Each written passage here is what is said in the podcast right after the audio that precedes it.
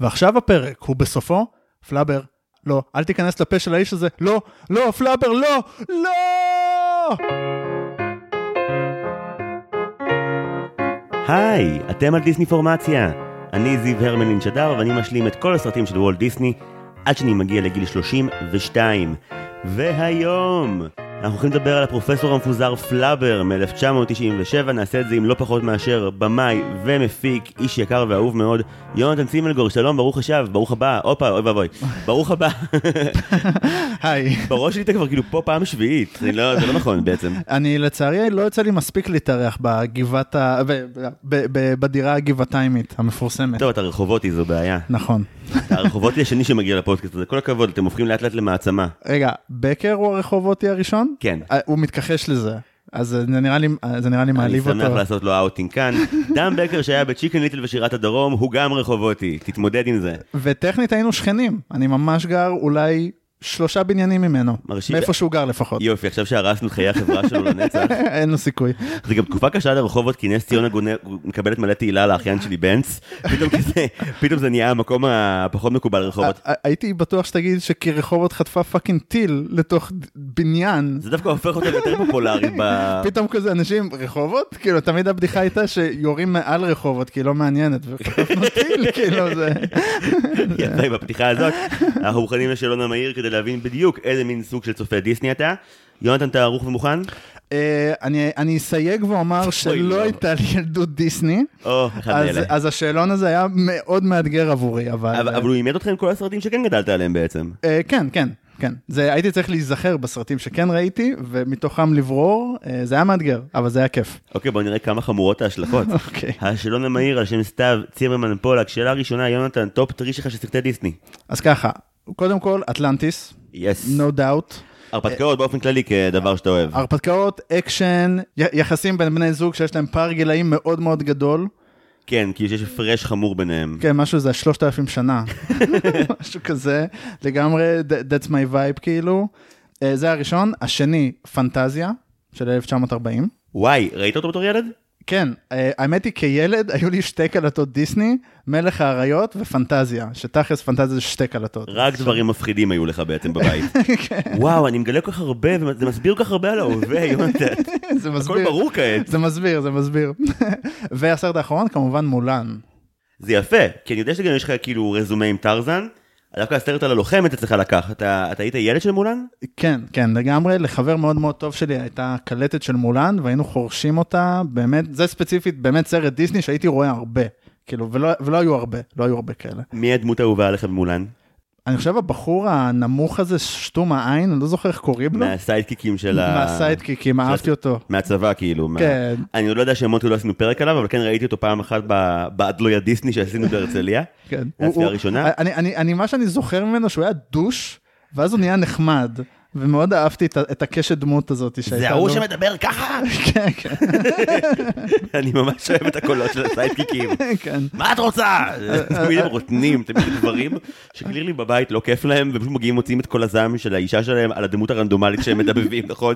על הדמות הראשית, זה... אה, אה, סליחה, סליחה, לא, כן, פספסתי. כן, לא, לא. במולן זה אכן הדמות הראשית, והם אכן מוציאים את זה עליה לא מעט. לג- לגמרי. טוב, אבל זה עוד לא הפרק של מולן, טיזר, חכו לפרק האחרון חברים. לא היה פרק של מולן? הוא הפרק האחרון. די. אנחנו מסיימים, אני מסיים להקליט את, את כל מה שהוא דיסני עד סוף יולי. זה בטח יצא עד כזה סוף ספטמבר, אולי אפילו אוקטובר, כי אנחנו מגזימים לאחרונה. מוסיפים כזה לייבים שלא צריך, אני מקבל תלונות בוואטסאפ, הכל טוב. אבל אה, זה יסתיים לצאת באזור אוקטובר, ואז כנראה שנמשיך לאולי טיפה ספיישלים, ואז מלא פיקסאר, כאילו כל פיקסאר כרונולוגית, מההתחלה עד הסוף. שיו. כן, לא יהיה חיים, גם בגיל 32, למי שדאג, אנחנו בסדר. אה, טוב, די לדבר עליי. יונתן, השאלון הזה כולו מוקדש לך. שאלה שנייה, שיר של דיסני שיותר אנשים צריכים לזמזם במקלחת לדעתך? להרוג את החיה. מה זה, מה, מהיפה והחיה? כן. איך זה הולך? אה, אני לא זוכר את כל הזה, אני רק זוכר את הקטע בסוף, ש- שהם מגיעים לטירה, ואז יש את ה... להרוג את החיה! ואז הוא כזה, "או, תנו להם להיכנס, אני מעדיף למות, ואז הוא כזה, להרוג את החיה! זה, זה כאילו, אני לא זוכר איך זה הולך, אבל, אבל זה כן מין earworm כזה, שיושב לי בראש, אני חושב על זה, אז אתה יודע, אתה במקלחת ואתה כזה, טננה, טננה! אבל כאילו אתה גבר נשוי. נכון. אשתך שומעת אותך, הולך למקלחת, סוגר את הדלת וצורח להרוג את החיה, זה לא מעלה אצלה שאלות מסוימות לגבי... אה, יש כינויים מסוימים לחלקי גוף שהם החיה, אז אנחנו לא... אה, טוב, אתה יודע איך אומרים, תנו לחיות לחיות. וכן, זו שאלה תנו שלישית. לחיות לפרוח. שאלה שלישית. אה, סרט של דיסני שהוא underrated בעיניך. וואי, ממש ציפיתי לשמוע מה תהיה התשובה שלך לזה. אטלנטיס, במאה אחוז, זה קצת צפוי. לא, אבל. זה צפוי, אבל זה הוגן. זה, שמע, שמע, כי אטלנטיס באמת אני חושב היה אחד הסרטי דיסני היותר מיוחדים שהיו, ובכלל, אני יכול לדבר עליו אה, שעות, אבל עצם הסגנון האומנותי שלו, שהם שילבו את מייק מינולה, אני לא יודע אם אתה מכיר, אחד מיוצרי הקומיקס האהובים עליי ביותר, באומנות של זה, היא כאילו הביאה את זה לרמה אחרת, וזה פשוט סרט אקשן, הרפתקאות, כיפי, עם דמות מעניינת, ו- וזה פשוט סרט מעולה. אני מת על הסרט הזה, והוא לא מקבל הערכה. לא ראיתי בובת מיילו אחת כל חיי. זה אכן חמור. למה? היה איזשהו ליין במקדונלדס בשבועיים הראשונים כשהם עוד לא ידעו שזה כישלון. וחשבו שזה ימכור צעצועים. אולי. האמת שאטלנטיס ממש נראה כמו סרט כאילו להפי מיל. באמת שיש לך כאילו 20 דמויות לרובן יש שורה וחצי, הם פה כדי למכור אקסטרה צעצוע. זה הכל. איך, אה, איך אין בובת פלאשי או בובת פופ של הצרפתי הזה, מולייר. ה, של מולייר, של ה- Don't disturb the dirt, you've disturbed the dirt, זה כאילו, אני, אני חייב ללחוץ עליו ושהוא יצעק עליי את זה, אני מרגיש שמולייר הוא אחת מחיות הכוח שדיסני לאורך השנים יצרו עבורי באופן אישי. הוא מלך, הוא דמות מדהים. שאני אוהב מאוד. כן, אז אטלנטיס, זה היה צפוי, אבל אטלנטיס. אוקיי, בסדר גמור. שאלה רביעית, דמות אחת של דיסני, שאם יכולת לשכתב את ההיסטוריה, היית משמיד או מסיר או מעלים אותה מהנרטיב לצמיתות. אריאל, מבת הים הקטנה. וואו, זה לא היה פה המון זמן. אני, אני כאילו, באמת, כל הסרט, כל, ה, כל הדמות שלה, כמה צרות קראש של ילדה בת 16 יכולות לגרום, באמת, היא כאילו, אין לה שום דבר, nothing is going for her. אבל הקרא שלה הוא להיות בת אדם, הוא לא להיות עם אריק. זה יותר ברור ברימייק החדש שלצערי ראיתי כי סימני הרצליה הציעו לנו להציג אותו, ואמרתי אוקיי. כן. לא, פשוט כי כאילו, הבעיה עם הרימייק בהקשר הזה, זה... אתה מבין הרבה יותר שהיא רוצה להיות בן אדם, מאשר שהיא רוצה להיות עם אריק, וזה מאוד בולט, כי כל הסצנות של אריק אנמיות בצורה לא נורמלית, אין סיכוי שהיא רוצה להיות עם האידיוט הזה, הוא לא מעניין. אבל למה שהיא תרצה להיות בת אדם? היא, הבת של המלך. היא לא לגמרי, היא לא, she doesn't fit, היא לא מתאימה לים, היא לא שייכת. מה היא לא, היא חצי דג. אנשים מסוימים נולדים באור אוקיי. שהוא לא האור שלהם, הם צריכים אור אחר. זה, זה פייר, זה פייר, אבל אותם אנשים שנולדים לא באור שלהם, שאני מכבד את זה והכל סבבה, לא הולכים ומפילים את הממלכה שלהם בשביל לצאת עם, מישהו אחר, ומובילים לחירבון מוחלט ולהפוך את אבא שלהם ל fucking תולעת, כאילו אבל בשביל לא זה. יעזור, יש אנשים שבשביל להיות עצמם פשוט צריכים לחתוך את הסנפיר הזה, ואז הם יהיו עצמם. אני, מקבל את זה. אבל לא, התשובה אריאל היא מאוד פופולרית. נציין, אם כבר הזכרת את אריאל, אתה ידעת שהמדבבת שלה עושה תפקיד בסרט שאנחנו מדברים עליו היום? האמת שכן.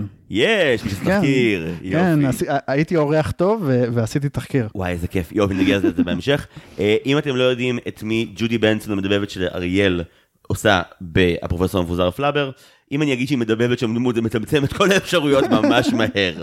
נגיע לזה עוד רגע. יאללה, שאלה חמישית, ברוח יושב ראש האופוזיציה, כל עוד היא נמצאת, יאיר לפיד, אה, מה הכי דיסני בעיניך? אז אני אמרתי, אמרתי, ללכת ציני זה הכי קל. אז אני אלך, אני אלך אה, אורגינל, אני אלך כאילו אמיתי. והכי דיסני בעיניי, לדעתי, זה להנגיש תכנים. כאילו שלוקחים נושא שהוא הוא מורכב ומוצאים דרך להעביר אותו לילדים? בדיוק, בדיוק. אפילו זה ברמה של לקחת סיפור אגדה עם מוסר השכל כלשהו ולהנגיש אותו לילדים, אם לקחת נושאים גדולים למבוגרים, אפילו כמו בסרט גופי. איך אתה לוקח את, ה, את, ה, את החרדה הזאת של להפוך לאבא שלך לילדים, לרמה שהם יכולים לעכל את זה, להזדהות עם זה, לראות את זה, אני חושב שזה באמת דיסני בעיניי. אני, אני שם בצד שנייה את כל המסחור וכל הדברים הרעים, אבל אם נהיה שנייה כנים, אני חושב שזה באמת המהות של דיסני, שהם מאוד מפספסים אותה בשנים האחרונות. אני חושב שאני, אגב, זה פרשנות יפהפייה, אם אני הולך איתה שנייה גם קדימה, אפשר לטעון שהסיבה שבעשור האחרון אתה פתאום מרגיש שהם לא מנגישים תוכן, אלא, אלא מדבררים איזה שהם מסרים שטחיים בלי מורכבות, זה כי צריך שמישהו ינגיש שנייה לדיסני את התכנים של העולם העכשווי, באמת. הם לא מבינים את זה, הם מבינים אה, כותרות, הם מבינים משהו שיהיה כותרת טובה בעיתון או באינטרנט כדי להגיד, הנה התקדמנו, ואז אתה רואה את הסרט ואומר, לא, אתם תקועים באותו המקום בדיוק. מישהו צריך להסביר להם שנייה את החוקים החדשים, לא בתור, אתם חייבים אחרת יכעסו עליכם, אלא בתור, הנה למה זה טוב לבני האדם. נתחיל. כולם מרגישים שרוצים אותם בעולם, ואתם עשיתם הרי את בת הים הקטנה, אתם יודעים שכדאי שהם ירגישו בנוח. אה, באמת, אתה צודק, אבל אני חושב שדיברנו המון בפודקאסט בשלוש שנים האלה, אלוהים ישמור אותי, על, אה, אתה יודע, האופל והטראומות והמוות, והסיבה שאנשים מדברים על זה כל הזמן אחרי זה שנה ועשור ושני עשורים, זה כי בסופו של דבר דיסני באמת חשפו אותם לקונספט הזה, וזה אמנם היה מצלק, אבל אתה יודע, זה, זה מצויר ויש שירים יפים מסביב, זה בטוח פחות מצלק מהאופן האחר שבו היית פוגש את התוכן המצלק הזה לראשונה, זה, זה ממש פרשנות נכונה לדעתי. כן, זה, זה יותר מזה, אני באמת חושב שהרבה פעמים אנשים שמדברים על הטראומה ש, שחוו דרך סרטי דיסני וזה, הם כאילו, אני חושב שבאיזשהו מקום הם, הם אומרים שזה פעם ראשונה שהם נחשפו לתוכן שהם היו קטנים מדי בשבילו, או שחשבו שהם קטנים מדי בשבילו, ואני לא יודע מי, אני, אני, אני לא יודע לצטט בדיוק מי אמר את זה, אבל מישהו מאוד מאוד חכם אמר, שאם אתה רוצה לעשות תוכן טוב לילדים, תעשה אותו למבוגרים. כי ילדים יריחו ויקלטו שזה לילדים והם לא יתחברו לזה, אבל אם אתה תביא נושאים שמעניינים מבוגרים, ילדים יתחברו לזה. פשוט למצוא את הדרך להעביר את זה. יש לי שתי המלצות צפייה למאזינות ולמאזינים בהקשר הזה. אם אתה מחפש uh, תוכן מדהים לילדים שהוא נכתב פרקטיקלי למבוגרים, mm-hmm. אז המלצה אחת, כמו שאמרנו קודם, האחיין שלי בן, שהיא ממש כזאת. והמלצה שנייה רותחת שאף אחד לא מקשיב לי עליה אף פעם, אה, יש בנטפליקס את הספיישל אה, אה, זה נקרא ג'ון מלני and the Second Band, שבעברית אה, ג'ון מולני וחבורת שקיות האוכל. אוקיי. זה קומיקאי אמריקאי שאני מאוד אוהב, שעשה ספיישל רחוב סומסום של שעה, אבל לילדים עכשוויים, וכאילו עם שירים שקלירלי הם... זה בעצם תוכנית ילדים למבוגרים. Okay. זה אוקיי. פשוט מלא כאילו ילדים ובובות שרים על מוות ובדידות ורגעים נורא מוזרים ומערכונים תמוהים ומקברים בין לבין. זה פשוט שעה מדהימה. בין לבין יש גם ראיונות אה, עם המון אנשים שפשוט מספרים על מה הפחדים הכי גדולים שלהם, כי זו השאלה החוזרת לאורך כל הספיישל. מה מפחיד אותך? וזה פשוט באמת אה, שעה שאתה יוצא ממנה כאילו מחושמל ואומר לעצמך, אם הייתי רואה את זה בגיל 10 אולי הייתי, אולי הייתי קצת יותר אוהב את מי שאני היום. מדהים. זהו. אוקיי, שאלה אחרונה, אתה מוכן? צלחת את זה ממש יפה, יונתן. אה, וואו, תודה רבה. שאלה אחרונה, אבל מאוד חשובה. אה, טראומת ילדות שדיסני חרטו אה, על קו לבך לנצח. יפה. אז התשובה שלי לשאלה הזאתי זה סצנת הקרב בדינוזאורים מפנטזיה. אם אתה זוכר. כן, זה מפחיד רצח. כן, כן, הטירקס שמגיע והוא נלחם, אני לא, אני לא יודע אם אני אומר את השם הנכון של הדינוזאור, והסטגוזרוס, אני חושב, שהוא נלחם נגדו, וזה עם המוזיקה, והקטע שבאמת סילק אותי, ואני גם אסביר למה אני מחשיב את זה באמת כטראומה, כי יש את הגשם, ויש את הבוץ, והם נלחמים, וזה לא מכה אחת והוא מת, זה כזה, הוא תופס אותו בצוואר, והוא משתחרר, והוא חונק אותו, ואתה ממש רואה את העיניים שלו גוססות, והוא נופל ומת, וכאילו, בן זונה טירקס, מה אתה רצית ממנו? הדינוזאור ישב, שתה מים וזה, ואני חושב שהיה משהו בברוטליות הזאת, בלכלוך הזה, שמעסיק אותי כאילו עד היום, כיוצר, יש משהו בלכלוך, בגריטינס, שאני עד היום מחפש בסרטים, אני מחפש בסיפורים. עלה לי כתוצאה מה, מהשאלה הזאת, אה, נזכרתי בסרט The Raid 2. בטח. אז סצנת הפתיחה, בקרב אז, בכלא, אז, בבוץ. סרט הפשע האינדונזי. כן, סרט הפשע והאקשן האינדונזי, שזה אחד מסרטי האקשן אומניות לחימה הכי טובים שנעשו אי פעם. חד משמעית. מביך את כולם. אולי ג'ון וויק יש לו קצת עליו, אבל לא, לא הרבה. אז יש לנו קרב בכלא, בבוץ.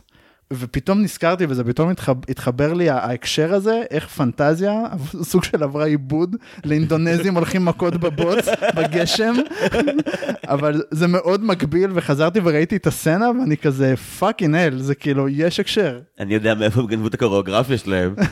וואי, מעולה. יפה, תשובה טובה ומפורטת. אוקיי, יונתן, צלחת לשאלון המהיר בהצלחה, כל הכבוד.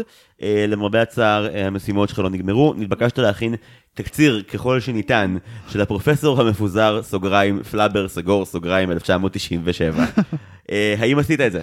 כן. אוקיי, אז בלי עוד הקדמות, יונתן סימלגור, מה קורה בפרופסור המפוזר פלאבר? יש לנו את רובין וויליאמס. אה, שמגלם את הפרופסור המפוזר פיליפ בריינארד. אותו פרופסור מפספס בפעם השלישית את חתונתו עם שרה, אהובת ליבו, כיוון שמגלה בטעות את החומר הירוק, פלאבר, שהוא הלחם מילים של flying ו rubber, flying rubber. בסרט, הפרופסור ינסה להשיב עליו את אהובתו, אך ייאלץ להתמודד עם פלאבר השובב, אויבים מבחוץ שינסו לגנוב את המצאתו, ואפילו יתמודד מול העוזרת הרובוטית המעופפת וויבו, שתחבל בניסיונותיו לחזר אחר שרה ולהחזיר, אל... ולהחזיר אותה אליו. אוקיי, וואו. 60 מילים. 60 מילים, כל הכבוד, הספור, על הסכין, יפה מאוד. אתה יכול לבדוק אותי. זה אחד הסרטים שהריביזיטים שלהם הוא אחד המבלבלים והמשונים שהיו לי. אה, כאילו לראות את זה עוד פעם. כן, לי יש סיפור עם הסרט הזה. אוקיי.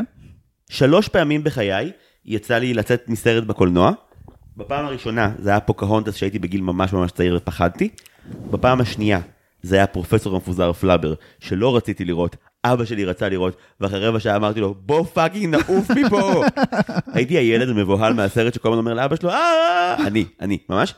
והפעם השלישית הייתה דינוזאור, זה רק דיסני, יצאתי מההיסטוריה שלי בקולנוע, רק מסרטים של דיסני, והנה אתה יושב ורואה 80 סרטי דיסני. עכשיו אני חוזר ומשלם על החטאים שלי. אה, לא, פלאבר הסיפור איתו היה ש...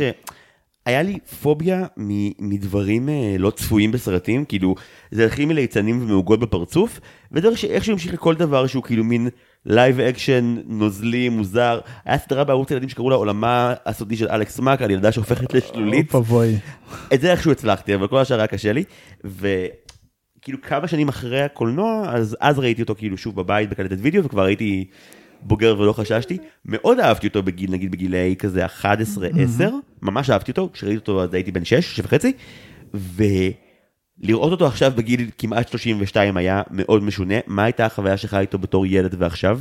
אז uh, ניסיתי להיזכר באמת, uh, מתי בפעם הראשונה ראיתי את הסרט פלאבר והבנתי שראיתי אותו בבית של חבר. Uh, היה, לו, היה לו כמה קלטות דיסני והיינו רואים אותם ובאמת היה לו את הסרט פלאבר.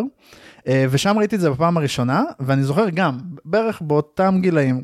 תשע, עשר כזה, ראיתי את זה פעם ראשונה, זו הייתה הפעם הראשונה שראיתי את זה, ומאוד אהבתי את זה, כאילו מאוד מאוד אהבתי את זה, אני זוכר שאפילו ראינו את זה כמה פעמים, אה, ומאז לא ראיתי את זה, והזיכרון שלי של הסרט היה מאוד מאוד טוב, כאילו מאוד זכרתי את הסרט בצורה חיובית, מה שאולי קצת עושה לנו לידינג לקראת השיחה, כי אולי אנחנו נהיה חלוקים פה, אבל, אבל ה- משקפי הנוסטלגיה ללא ספק עשו את עבודתן היטב עם הסרט הזה. נהנית איתו עכשיו? שהיה קשה? היו היבטים שמאוד מאוד נהניתי מהם, אה, אבל ברובו אני יכול להגיד שהוא לא עומד, אה, הוא לא עומד ברמה. אני אגיד לך מה, גיליתי לאורך הצפייה, שעשיתי בו עוד צפייה אחת כנראה לפני אה, אולי חמש, אולי שבע שנים, אוקיי. אבל יותר מאוחרת, וגיליתי את זה, כשהלכתי לקרוא עליו ב-IMDb, מצאתי ציון שאני השארתי, והציון שהשארתי היה חמש, והייתי כזה, אוקיי, זיו של גיל 20 ומשהו לא אהב את הסרט הזה בכלל, באתי כבר בציפייה לאכול ממנו כאפות, ואז הוא, הוא היה יותר טוב משחשבתי שהוא יהיה, אך הדברים שזכרתי שהפריעו לי היו שם, ושני דברים שלא זכרתי שהופיעו שם, דפקו לי את המוח בקטע שאני עדיין לא מתאושש. כאילו, אוקיי, דבר מרכזי בעלילה של הסרט במערכה הראשונה שלו, כמו שאמרת בתקציר, זה באמת הקונפליקט בין פיליפ לאהובתו סרה. ניתן לומר את המילה אהובתו עם סימן שאלה לצידה, כי אני לא מכיר מישהו מפוזר ככל שיהיה, שישכח את החתונה שלו. שלוש פעמים. ש... אי אפשר, מה זה?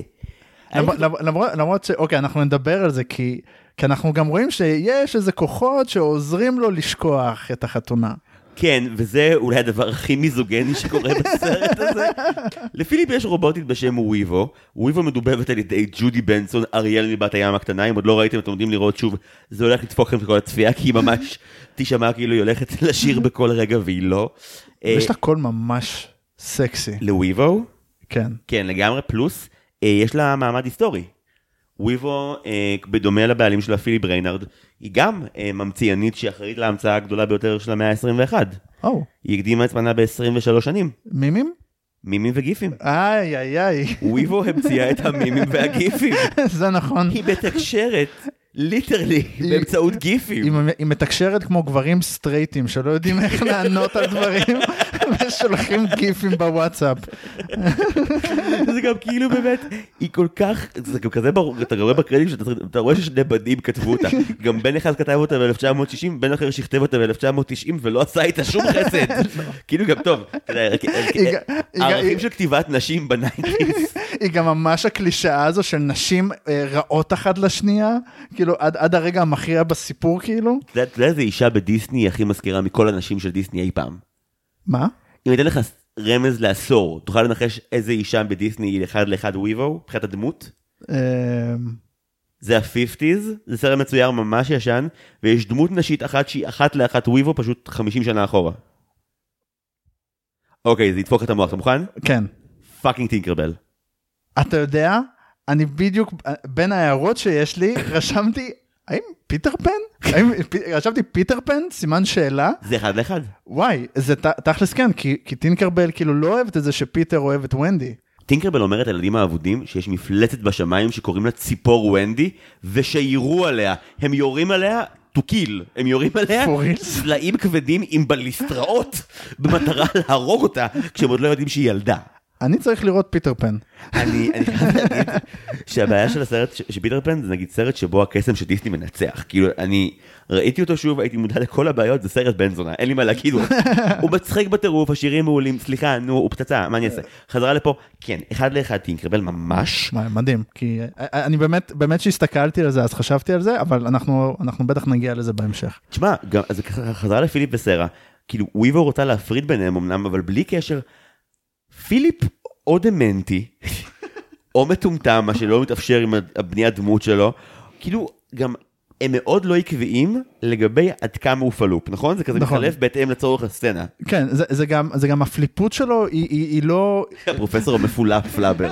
כן, זה, זה גם לא שהוא הוא, הוא פלופ, כמו שהוא פשוט... אה, אין, אין לי מילים, אין, אין לי מילים, זה, זה כאילו, זה לא שהוא פלופ, כמו שהוא פשוט שוכח דברים שיעזרו לכותבים בעלילה, ממש. כאילו, זה, זה, זה, לא, זה, לא מין, זה לא מין שכחנות כזאת. סניליות תסריט. כן, או, אוי, שכחתי להתגלח, זה, לא, זה כזה, אה, אה, נכון, אתמול עשיתי חזרה לחתונה, ושכחתי שהיום אני מתחתן. זה, זה כזה מין, עכשיו אתה יודע, אני, אני מתקומם ממש, כי אני אמנם לא נוצרי, אבל לפני חודש אני התחתנתי, ואני יודע מעל לכל ספק, אי אפשר לשכוח את זה. מה פתאום, זה רודף אותך בסיוטים, אין דבר אתה- כזה. כל היום רודפים אחריך, כל היום שואלים אותך את זה. בגלל זה נגיד שראיתי את הסרט, עכשיו, עכשיו פה שנייה אני, אני אגיד משהו. קודם כל, אני רוצה, אני רוצה לבוא, אה, לפתוח ולהגיד במשהו של איזה כיף לראות את רובין וויליאמס. כן, גם לראות את רובין וויליאמס בדיסני אחרי שהיה ביניהם ברוגז של חמש שנים. נכון, הסרט הזה ממש בדיוק מגיע אחרי ברוגז שהיה בין וויליאמס לדיסני, הוא עשה את, ה, את אה, אלאדין ומלך הגנבים, וממש באותו זמן הוא גם עשה את הפרופסור המפוזר, זה ממש היה החזרה שלו. כן, גם דיסני השתמשו בו כדי לזיין אה, אויבים אחרים. וואלה. ש- כן, כשפוקס עמדו להוציא את אנסטסיה, ומי שעשה את זה זה דום בלוס, שהיה אנימטור של דיסני ועזב אותם כדי להצליח לבד, אז הם- הם הוציאו את פלאבר מולו כדי לזיין אותו. וזה עבד? כן. אבל אתה יודע, גם פלאבר אכל חרא, אתה זוכר איזה סרט יוצא כמה שבועות אחרי שהוא יוצא? גוד וויל האנטינג? כן, גם, אבל זה זה עניין שולי לעומת טיטניק. אה, fuck. אבל הם אפילו לא באותה קטגוריה, הם לא מתחרים באות... הם, הם לא מתחרים. טיטניק יוצא לקולנוע, האמריקאים רואים רק סרט אחד במשך שלושה חודשים, וכך גם רוב העולם צריך לומר. לא, לא, לא הלך להם, לא הלך להם עם הסרט, אה, עם, פלאב, למרות שהוא עשה כסף, אבל. אבל, אבל, אבל, אבל די נקטל בביקורות. כן, גם הקטע. שכאילו בין, באתי להגיד, בטח הם היו סנובים, ואז ראיתי את הביקורת ואני כזה, אה, זה גם מה שאני חשבתי. כן. כאילו, הם כתבו משהו כמו, כזה ב-Rotten Tomatoes, זה כתוב משהו כמו, אה, אה, אם אולי היה מתעכב על סלפסטיק מפגר וקטעים ארוכים ולא הגיוניים, זה היה יכול להיות סרט ממש כיף. הקטע שבקטעים שבהם הוא כיף, הוא ממש כיף. נכון.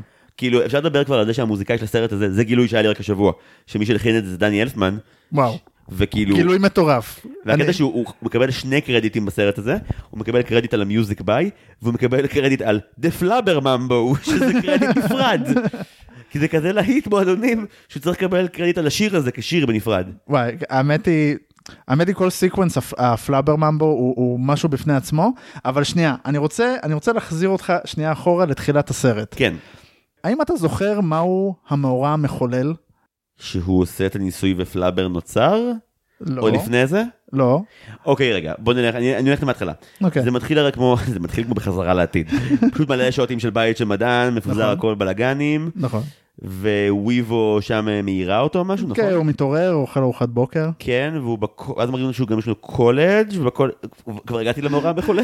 לא, האמת- האמת היא, האמת היא פספסת אותו. אוי ואבוי, מה הוא- הוא? כי- המאורע המחולל מופיע פחות או יותר בשנייה הראשונה של הסרט. נכון, יש את הילד שנוסע על אופניים, כן, וזורק את העיתון, כן. ואז יש לך כתבה בעיתון. אה, שכתוב שהקולג' עומד להיהרס. כן, זה המאורע המחולל של הסרט, כי אני, אתה יודע, אני סיימתי לראות את הסרט, והייתי כזה, וואו, לא עורר לי שום רגש. ואז שאלתי את עצמי, והחזרתי את עצמי אחורה ללימודי הקולנוע שלי, בהצלחה עם זה. ואמרתי לעצמי, הקטע, הקטע בסרטים וסיפורים כדי שהם יהיו טובים, זה לא אה, מה האורך שלהם, או כמה סצנות אקשן או ריקודים או סלאפסטיק יש להם, אלא האם הם פוגעים ב-beatים הרגשיים שאנחנו רגילים אליהם בסיפורים. ואני פשוט מבין שלסרט אין מבנה סיפורי בשיט, אין לו שום מבנה סיפורי בשיט. המאורע המחולל הוא כאילו קורה לפני תחילת הסרט. זה שזה, חוקי, זה שזה חוקי. בסדר, זה בסדר, זה בסדר, אבל אף אחד לא באמת מתייחס לזה, לא באמת מתייחסים לזה. פשוט, זה, האמת שהתשובה ללמה אף אחד לא מתייחס לזה היא ממש נוראית, כי היא מצביעה שוב, לא בקטע של, של להצביע על מסרים נכונים ולא נכונים, אבל כאילו, אני חושב שיש גברים שלומדים אומנות הפיתוי שיסכימו שהסרט הזה פוגעני כלפי נשים. כאילו, אוקיי, יש לו הרבה בעיות, אבל... כאילו, לא, המאורע המחולל הוא שדמותה של סרה אה, רוצה נורא להתחתן עם פיליפ, והיא כל כך עסוקה בכמה הוא מאמלל אותה ולא בא לחתונות שלהם אף פעם, שהיא פשוט שמה זית על זה שהיא הדיקנית של הקולג' והיא אמורה לדאוג שהוא לא ייסגר. ואז הוא בגלל האישה המפוזרת הזאת, צריך בעצמו להמציא משהו שיציל את הקולג'. כאילו איכשהו הנרטיב הזה אמור להוציא אותו בסדר בכל זאת. לא, זה, זה גם לא הגיוני, גם נגיד בתחילת הסרט, כש, כשהם יושבים שם בארוחת אה, צהריים הזאת בקולג', אז היא מסתכלת עליו והיא, והיא שואלת אותו, "אה, אני, אני יודעת שאני אוהבת אותך, אבל האם אתה אוהב אותי? עכשיו, בסרט, בסרט נורמטיבי, בסרט רגיל, אה, אה, כבמאי, כתסריטאי, היית משאיר את זה כסימן שאלה, שייפתר לאורך כל הסרט, כדי שאנחנו גם הצופים נהיה כזה, hmm, האם הוא באמת אוהב אותה, כן אוהב אותה, לא אוהב אותה, הרי הוא הפרופסור המפוזר, הוא כל הזמן שוכח להתחתן איתה כמובן. ו- ואז הוא פשוט מסתכל עליה dead in the eye וכזה אני אוהב אותך בכל אטום בגופי. ואתה כזה אוקיי אני מאמין לו כי זה רובין וויליאמס כמובן ו- וזהו ושם נפתרת השאלה ואז הוא פועל בדיוק הפוך מלאהוב אותה בדיוק הפוך הוא שוכח את החתונה הוא, הוא, הוא אחרי שהוא שוכח את החתונה הוא כזה הוא מגיע בשביל לבקש סוג של סליחה למרות שלא באמת. זה, זה יותר תני לי עוד צ'אנס מאשר אני מתנצל. כן. וגם מין כזה, הוא כאילו מתעצבן שהיא לא מבינה למה הוא לא הגיע, ומין, אתה עושה fucking צחוק אדוני, אתה יודע, אתה מבין? אתה יודע מה זה לארגן? שלוש חתונות. ועוד בחתונה השלישית עוד אומרים לה, אה, תדעי שדווקא לעשות עכשיו חתונה גדולה, אולי זה יהיה לטובתך. כי, עכשיו זה יכריח אותו לבוא, לא שזה עזר. באמת, אני לא יכול להתגבר על הקטע הזה, כמישהו שגם התחתן לפני חצי שנה. מזל טוב. תודה רבה. אה, דרך אגב, גם מזל טוב לזיו הרמלין שדר שהתחתן. מאוד פורמלי יצא לך. תודה, הדדי. אה, היי, היי, טבעות, שרת טבעות. כן, אז כן, בת- התחלת להגיד שבתור מי שגם התחתן לאחרונה, אין שום fucking סיכוי. אז אין שום fucking סיכוי לשכוח שאתה מתחתן. אתה יכול לספר איך התחתנת בבקשה, לטובת כלל המאזינות והמאזינים. אז, אה, אז אני ואשתי, אנחנו החלטנו שאנחנו אה, אה, במשך תקופה לא, לא קצרה, התלבטנו באמת אה, איך להתחתן ולהזמין ומסיבה ואירועים וכמות הכסף המפגרת שזה עולה בארץ, שזה לא הגיוני, איימן. לא הגיוני בשום צורה, ובאיזשהו שלב אמרנו, טוב, אנחנו הולכים לטוס לארה"ב, אנחנו מתחילים עם ירח דבש. נתחיל עם קודם כל עם ירח הדבש, אה, ושם סיפרנו לאנשים שאנחנו נעבור בווגאס, וכולם צחקו, "אה, אה, אולי תתחתנו בווגאס, אולי תתחתנו בווגאס. ואז היינו, אולי באמת נתחתן בווגאס. oh my God, הם עשו את זה. וכן, ואנחנו הגענו לווגאס, וזה היה חצי, חצי מתוכנן, חצי כזה, אה, חצי מתוכנן, חצי כזה על המקום, והתקשרנו ובדקנו ונרשמנו בעירייה, והזמנו, ואז אמרנו כזה, היי, אם, מתח... אם מתחתנים באל... ב- בווגאס, בוא נתחתן עם אלוויס.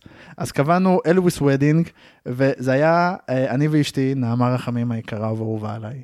אה, ושם גם היה לנו את אלוויס שחיתן אותנו, העדה הייתה אשתו, והבחורה שמנהלת את המקום באיזה מל... אה, אה, קניון שם, מעולה. וזה, אני מודה, זה התחיל קצת מביך, אבל מעניין למה, מה כבר יכול להיות מביך בסיטואציה הזאת? כן, זה היה קצת מביך, אבל באמת ככל שנכנסתי לקטע ושראיתי את נעמה באה יחד עם אלוויס, אז באמת משהו נפתח, שני האנשים האהובים עליי בעולם באים אליי ביחד ביום חתונתי. ו- ומשהו נפתח, ופשוט באמת, באמת אה, התרגשתי, באמת התרגשתי ונהניתי מאוד, וזו חוויה שאני ממליץ לכולם, וזה עלה 300 דולר. חבר'ה, במקום להוציא 200 אלף שקל על אולם וחרא, פשוט לכו... ב- כרטיס טיסה, יקר, אבל משתלם. כן. כל לא כרטיס מוציאים את כל הכסף על המכונות הימורים, הכל בסדר נראה לי. כן, ואחר כך אפשר ללכת לאכול בבפה בבלאז'יו, אז זה כאילו בכלל... אה, אה יופי, יש קייטרינג, אני שמח ש... כן. וואי, כאילו, ירח דבש ואז חתונה. זה כמו לעשות כאילו צפייה בטלוויזיה ואז שיעורי בית, לא? זה כאילו מין, כזה, טוב, זה- זה גם הסדר שבו בדרך כלל עשיתי אותם, אז מה אני מתלונן? אה, כן, זה, ככה זה עובד, ככה זה עובד. כן. והקטע היפה הוא שאם אתה עושה ירח דבש חתונה, אתה עדיין טכנית בירח דבש.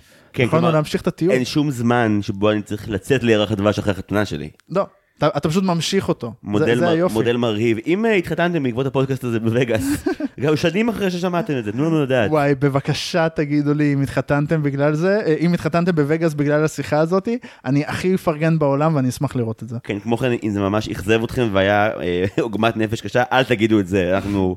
טוב לנו לא לדעת. אה, חזרה לסרט, הפרופסור המפוקפק. אה, אוקיי, פרופסור בריינארד מפספס את החתונה שלו בפעם השלישית, בגלל שהוא ממציא את פלאבר, בטעות. זה בטעות כי כאילו הניסוי משתבש? לא, כי הוא, הוא מתארגן לחתונה, ואז, אה, ואז וויבו באה אליו ואומרת לו כזה, היי, אל תשכח להתחתן, וזה, משהו, משהו מים חמים וקרים או משהו כזה, והוא עושה, אה, כמובן, שזה כאילו, שזה אני, אני אתן לזכות הסרט, מלא טכנו באבל, מלא מלא טכנו באבל, אני אפרגן לו כי כבר לא עושים את זה מספיק, והוא כזה, אה, כמובן, אני אקח את המים, אני אקח את הקור ואני אקח את החום, והמולקולות יתחברו ויעלו ויהיה לי מטען שקר כלשהו. הוא אומר- מלא מילים שמסתיימות בליטים, ואתה כזה, אוקיי, אני- זה נשמע אמיתי. מדע. וואו, הוא מדבר מדע, זה מדהים. ו- ואז הוא באמת פשוט מפספס את החתונה כי הוא עובד על פלאבר ומייצר אותו. כמובן שהניסוי מסתיים בפיצוץ מטורף שלא יוצא ממנו כלום. הוא מתבאס, יש כזה מין מכל כזה, הוא בועט בו, כואבת לו הרגל, כי אנחנו בעולם הסלאפסטיק. ממש. ויוצא מתו- מתוכו את פלאבר, שפלאבר הוא נוזל ירקרק, חצי שקוף, עם תודעה משל עצמו, מאיזושהי סיבה. הוא, הוא ממש גם יש רגע שבו הוא מאשים את וויבו, שכאילו הניסוי היה בו חלק שהשתבש, כי עכשיו לפלאבר יש רצון חופשי. לך, מה?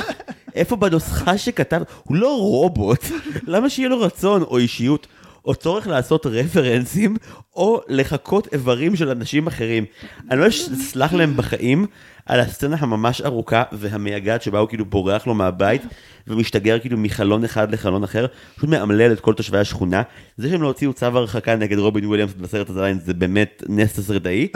ובשלב הכי, הוא באמת, כאילו, יש לו כמה תחנות שהוא אוהב אה, אה, לעורר בהם טרור באנשים. הטריק הקלאסי של פלאבר זה לפגוע לך בראש כשהוא בצורת כדור, נכון. ואז אתה עף כאילו מלא מטרים, אז הוא עושה גם את זה, אבל כאילו, הוא פוגע באנשים שנופלים בסלונים שלהם. אה, יש ילד שלאורך כל הסרט שוב ושוב. זה מין running gag כזה של הילד. שהוא רואה דברים דרך חלון וזה נורא מפחיד אותו כל פעם. כי כל פעם כאילו משהו מזעזע אחר. עכשיו כאילו, ארבע שנים אחרי זה האולפן הזה יחבור לפיקסטר ויעשו מפלצות בעם ויתקנו את הנזק העצום. כי פלאבר זה ממש סרט שאומר, ילדים אתם מפחדים מדברים, איזה מטומטמים אתם. כן, אין לכם סיבה לפחד מדברים. סתם, יש לכם, די, תפסיק. literally דברים עפים מתוך החלון ומנפצים דברים וזה. כי בדומה למוצאים את נמו, המסר של הסרט הזה הוא גם, תפחדו מהעולם הזה מאוד ילדים, הוא אפל ורע. ודברים יקפצו עליכם מהחלון שלכם. כן. וכש- וכשפלאבר מסיים את סבב הקפיצות והבהלת שכונה שלו, הוא... הוא מגיע לאיזה בית, ואז הוא כאילו מתחיל לעופף מאחורי איזה אישה עם טוסיק גדול, והופך לטוסיק. הוא פשוט מחקה את הטוסיק שלה כדי ללעוג לישבן השמן שלה. כן. למה? אין למה? שום הסבר, אין שום הסבר לכלום. גם, גם בסוף הקטע הוא פשוט איכשהו עף חזרה ישר לתוך הכפפת בייסבול של רובין וויליאמס. כן. בלי סיבה, אין, אין הקשר, אין, אין, אין סיבה ותוצאה לשום דבר. להר, להרבה דברים בסרט אין סיבה ותוצאה באמת. לגמרי, וגם, כאילו, אתה לא ממש יודע עד הסוף למה פלאבר הוא גבר, נכון? זה מין כזה, כאילו, הוא כאילו תינוק, אז הוא לא ממש מגדרי. כי, כי יש לו crush אחי. יש לו crush והוא הוא חרמן על ציצים ותחתים כל פעם שיש כאלה, אז נכון. כאילו, הוא קצת teenager. כן, הוא, הוא גם שובב. הוא פלאבר הוא שובב, הוא, מדברים על זה, הוא קצת, הוא קצת כמו ילד, הוא כמו ילד עם super powers, אה, לטוס ב, באנרגיה קינטית משוגעת אה, לכל מקום ו, ולשנות את הצורה שלו. הוא פשוט לא מגיע לפורקן, אז הוא ממשיך להשתגר כל הזמן, הוא כאילו אף פעם לא... ילדים, אה, תגיעו לפורקנכם. ממש. אתה יודע מה הרגע היחידי שבו פלאבר לכאורה מגיע לפורקן? זה בסוף אבל. או-או. אני אגיד רק כספוילר ואז נחזור לזה אחר כך, אבל כאילו, יש רגע שבו פלאבר אה, מחלל גוף של דמות, מחלל במשהו כאילו, אני לא בטוח אם מוגדר כתקיפה מינית, לא, או אפילו יותר. גרוע מזה, זה משהו לא. בין תקיפה מינית, פדופיליה ונקרופיליה, איפשהו ברצף ההפרעות האלה, זה הכל ביחד. אה, וכאילו סיגל זכרה שזה קורה ואני לא. אז יש בה ואמרה, אוי, זה הסצנה הזאת, ואני כזה, שמה קורה? ואז אחרי דקה, אוי, זה הסצנה הזאת, אני שכחתי את זה. ואז כשזה קורה, אתה כזה, רגע, אבל אם זה נכנס לו לגוף, מאיפה זה עומד לצאת? ונחזור לזה אחר כך. היה טירוף. אה, נקודה אחת אה, נוספת, לפני שממשיכים על הדמות של סרה, ברשותך.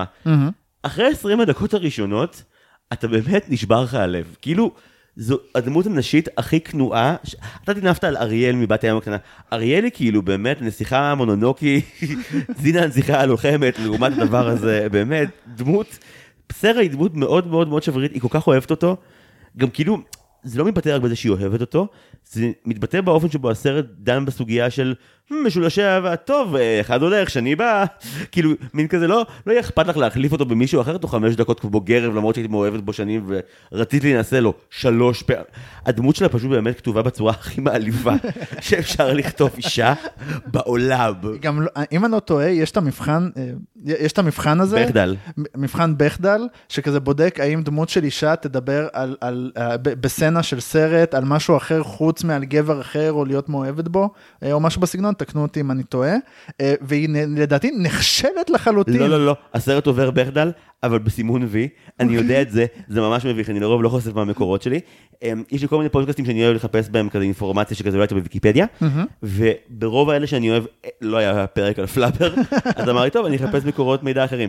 ומצאתי אה, פודקאסט שאני ממש מפרגן לו, שנקרא The Bechdel Cast, אוקיי. שזה שתי נשים שאחת מהן מדענית, מדברות על כאילו סרטים מהפן הפמיניסטי, והן מתחילות תמיד מהבכדל טסט האמיתי. אוקיי. והן פשוט מתחילות את הפרק הזה ברושפות מזעם, הן אומרות בכעס מוחלט, שהסרט הזה עובר בכדל, אבל על שורת טקסט אחת. מהי השורה? משהו כמו, אה, וואו, חם בחוצה, כן, משהו כאילו, כי יש לך את החברה, זה בטח כי היא לובשת גם את שמלת הכלה. לסרט יש כאילו חברה בשם מרתה, זה מדברות שנייה, באמת כאילו, הסרט הזה לא עובר בכדל, אבל טכנית הוא עובר כאילו, בכדל. במקום לדבר על גברים, הם דיברו על אה, בגדים.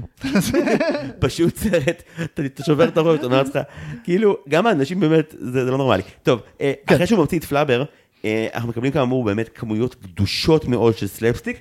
אני אהיה הוגן ואגיד שיש סלפסטיק טוב וסלפסטיק רע. אה, מי שאחראית על רוב הסלפסטיק הרע לפני זה זה וויבו, שכאילו... היא כל הזמן אוהבת אה, להיות כאילו לא ממושמעת, אבל בקטע שכאילו אמור להיות סקסי, כי היא באמת מאוהבת בפרופסור. מאוהבת וחושקת בו. נכון. אין לה כלים ביולוגיים כדי לחשוק בו, ועם זאת, לכל דבר שהאיש הזה מייצר יש רצון חופשי ונשמה, כאילו כלום, נכון? יש לו כאילו את, את וובר, שזה הרובוט המנקה, כן. שהוא חמוד, אני מת עליו. יש את וויבו, שיש לה רצון חופשי משלה, גם לוובר יש רצון, רצון חופשי משלו, ויש את פלאבר, שגם יש לו רצון חופשי משלו. אז, אז כן, לפרופסור יש יכולת אה, לייצר דברים עם רצון חופשי. מה שגם, הוא אומר בסוף הסרט שהוא אה, יצר את וויבו בטעות. אם בתכלס אנחנו חושבים על זה, וויבו עצמה זה הייתה יכולה להיות המצאה שהייתה מצילה את הקולג'. כן, היא גם יכולה. אם היום היה וויבו, הייתי קונה את זה, הייתי קונה אותה. רובוט שהוא גם החבר הכי טוב שלך וגם ירפרר לכל סרט שהוא אי פעם ראה בכל הזדמנות, מה עוד? נכון. אני גם מעשיר את הידע הקולנועי שלי. וגם, וגם יש לך תמיד אה, אופציה ל- למאהבת. אל תשכח רובוט שיתאהב בך. כן, כי... רובוטית. וואו. זה כאילו אחר כך, אבל אפשר רק לציין שכאילו בשיא התשוקה של וויבו אה, לפרופסור בריינרד, היא מייצרת הולוגרמה של עצמה, של איך הייתה נראית בתור אישה, וא', גברת, את מפרגנת לעצמך הרבה יותר וואו, מדי. היא פרגנה שראיתי את זה, הייתי כאילו ב... זה, זה יותר מדי, יותר מדי. גברת, שומה, שן צהובה, סתם קמט במצח, הסתדרתי כאילו. כף שיער מלא, זה באמת, אין דברים כאלה. כאילו כשאני חושבת על עצמי אני, אני בטוח על השער של ויקטוריה סיקרט, לא, לא, ממש לא. וואי, זה גם, זה גם, בתכלס שחושבים על זה, זה קצת קטע קריפי, כי הוא כאילו ישן. תקשיב, זה, זה לא קצת, זהו בהחלט קטע קריפי, שבו היא אה, יוצרת אה, הולוגרמה, לא מבהירים לנו מה היא יכולה להרגיש או לא להרגיש דרכה, אבל עצם זה שהיא יצרה אותה גורם לך לחשוד שההולוגרמה היא איזה סוג של סוכן שיגרום לה להרגיש משהו מהאינטראקציה, ואז היא באה, כשהוא ישן, גוהרת מעליו, באה לנשק אותו, והוא מתעורר. והוא מתעורר, כי הוא חשב על איזה המצאה, או משהו כזה, נכון? עם האוטו.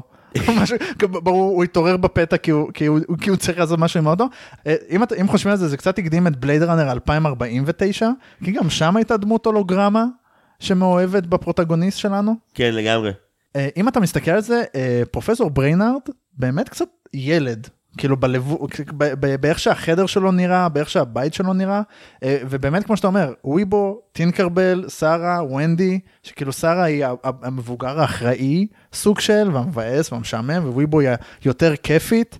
אה, וחשבתי שזו הייתה הקבלה מעניינת, ואני לא יודע אם היא נעשתה בכוונה, כי אם אתה חושב על זה גם, פרופסור בריינארד יכול לעוף, או, נכון. יש לו את המכונית המעופפת. כן, במקום ספינה מעופפת יש לו אוטו מעופף. כן, יש לו פורד מעופפת למען האמת. כן. שמנסה אחר כך למכור אותה למנכ"ל פורד.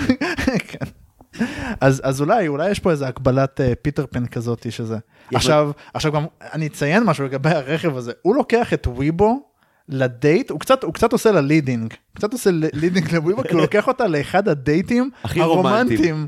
שהוא אגב, זה מצחיק, כי וויבו הרי מעתיקה את כל מאגר הרגשות שלו מסרטים, ולדייט הראשון שלו עם וויבו הוא גונב מאלאדין.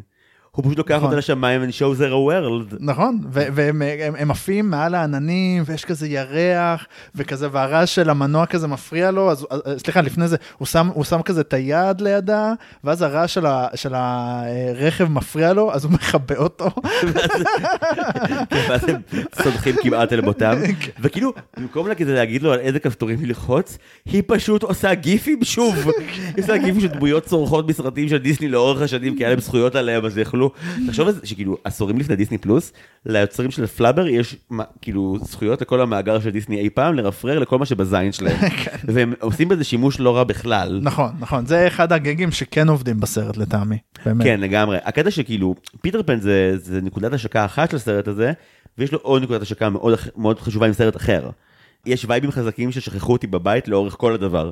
ובכן, ג'ון יוז כתב את זה כמובן. כן, ועם אותו, עם אותו הומור של הסרט ההוא. כאילו, האיש לא יכול כבר בשנות ה-90 לצאת מהבית אם אין לו שני פושעים לא יוצלחים בסרט. שבוא נדבר על הפושעים הלא יוצלחים האלה. בוא נדבר עליהם. נס- נסביר שנייה את הקונטקסט. העלילה השנייה של הסרט שמתכתבת עם אה, פיליפ שרה ופלאבר זה למעשה הרעים. הרעים זה בעצם אה, אה, טייקון רשע. קוראים לו צ'ארלס הורניקר. הורניקר, שזה גם כזה, מה? למי, איזה נבל עם שם לא זכיר, הורניקר? לא, גם לא נראה לי אומרים את זה, רק כותבים את זה בעיתון. כן, זה שם נורא לנבל. כן.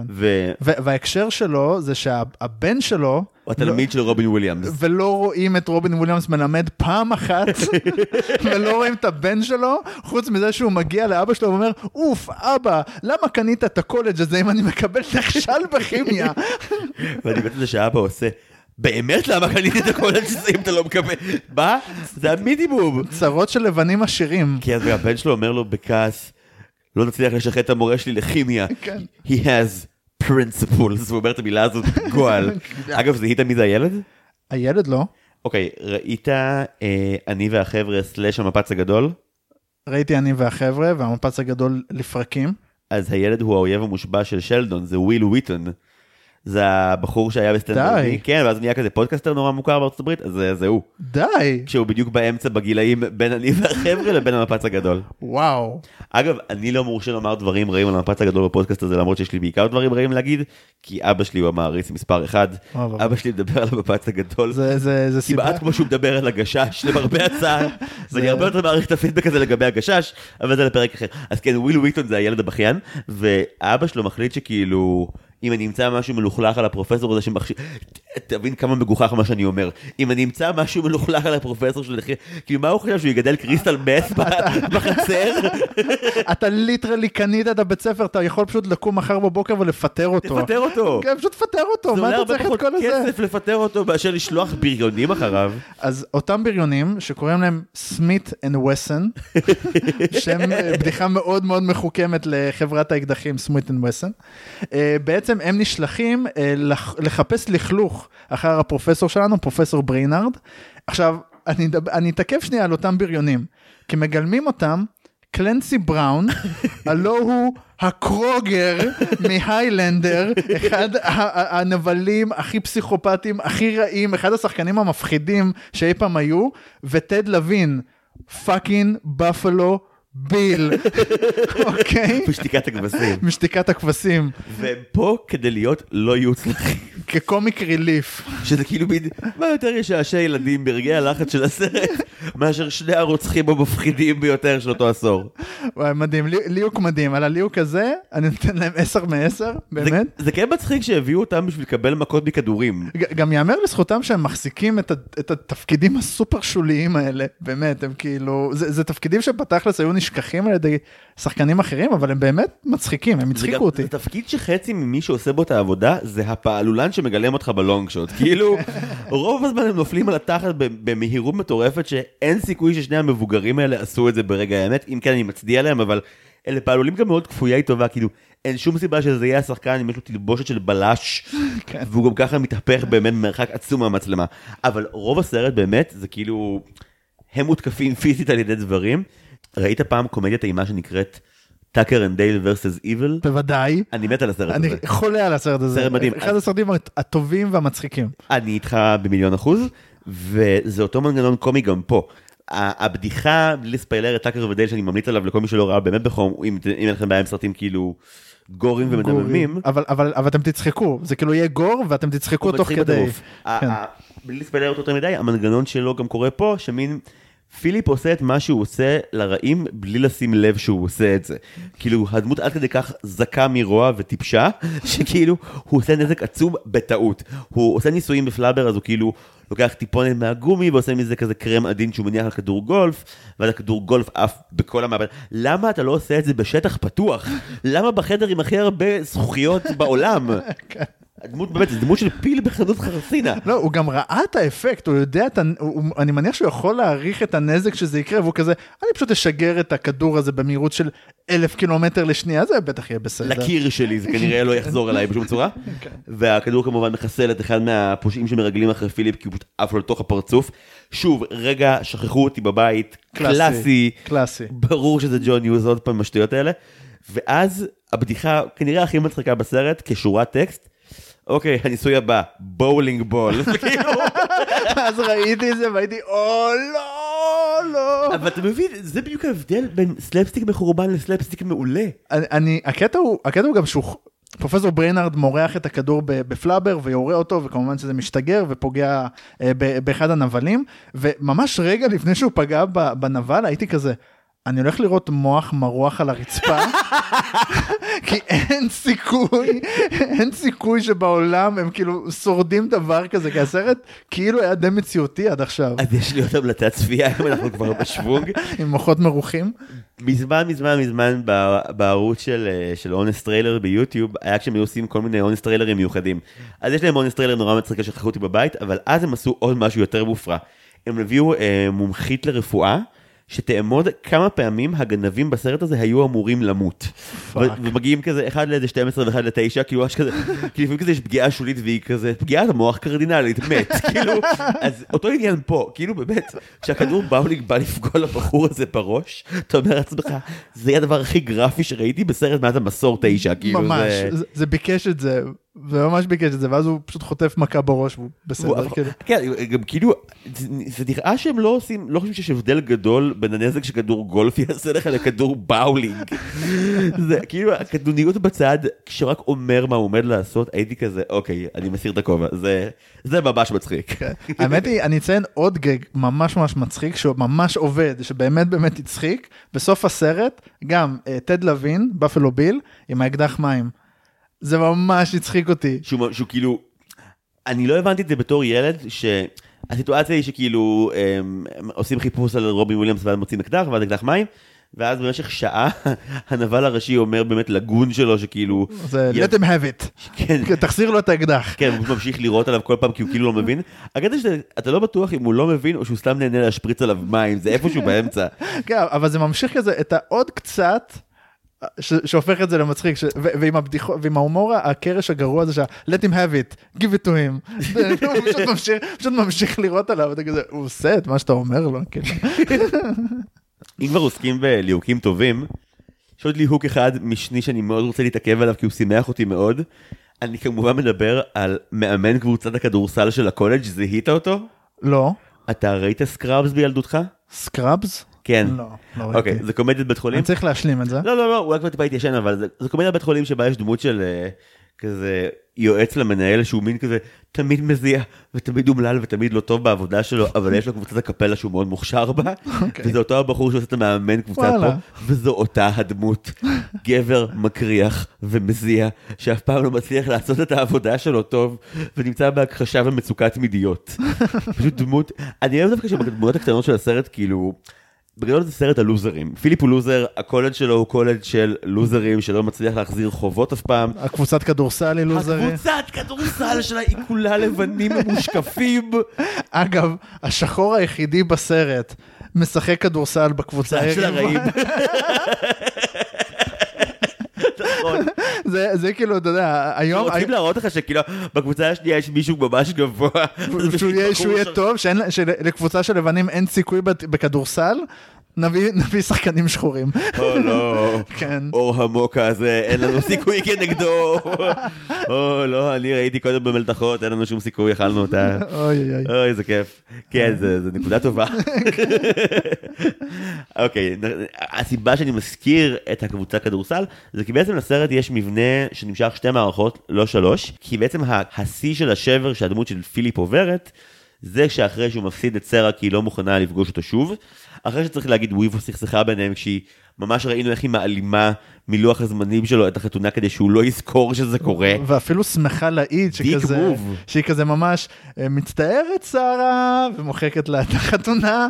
זוכר מה הגיף שהיא שמה ברגע הזה? לא. את הצ'שר קט מאליס. אה נכון, שכאילו, אה, צחוק מרושע, שכל הפרצוף שלו נעלם בחושך, ורק החיוך המרושע נשאר זה כאילו ממש בזדון. ממש בזדון. אז אחרי שכל זה קרה, אה, כאמור, פיליפ ממציא את פלאבר, עושה ניסויים בו, הבריונים שנשלחים להוציא מידע עליו חוזרים אה, חבולים ופצועים וללא שום אינפורמציה חוץ ממשהו דפוק קורה בבית הזה, הותקפתי על ידי כדור גול.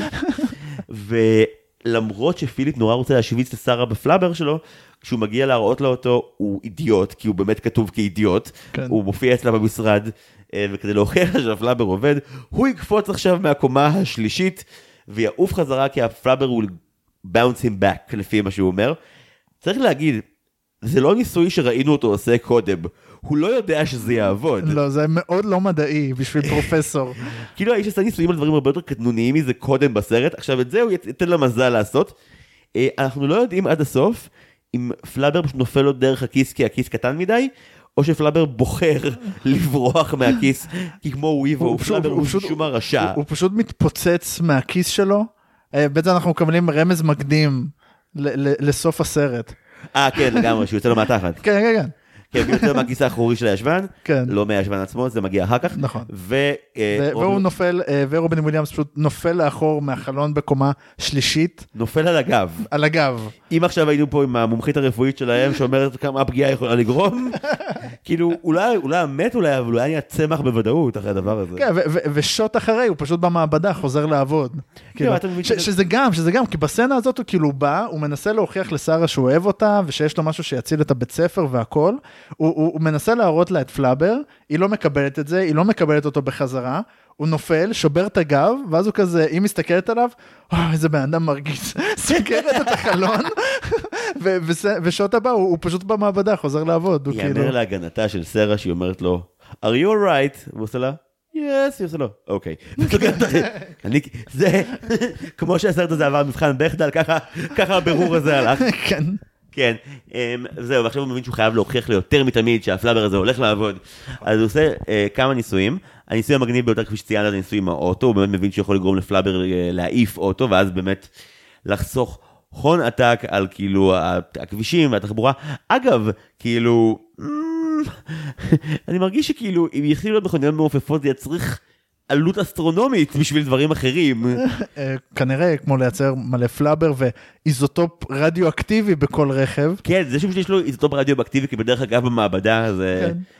כאילו, מאיפה הבאת את זה? כאילו, אז דוק בראון והפלוטוניום לא נראה כזה מחדל. כן, ממש. ממש ממש. נתתם לפרופסור הזה את החומר הרדיואקטיבי? ואגב, שאלה שהסרט מעלה ולא עונה עליה אף פעם, צריכים לייצר עוד פלאבר?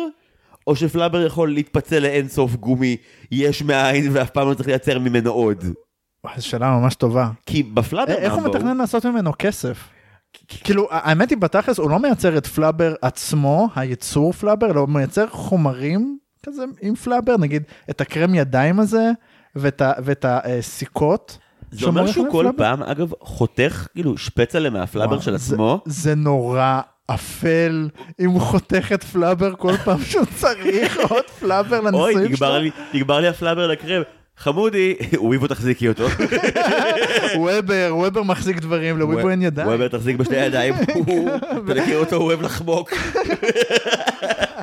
זה לא יכאב ממש. זה נורא. זה רק דוקר לך את הקצה.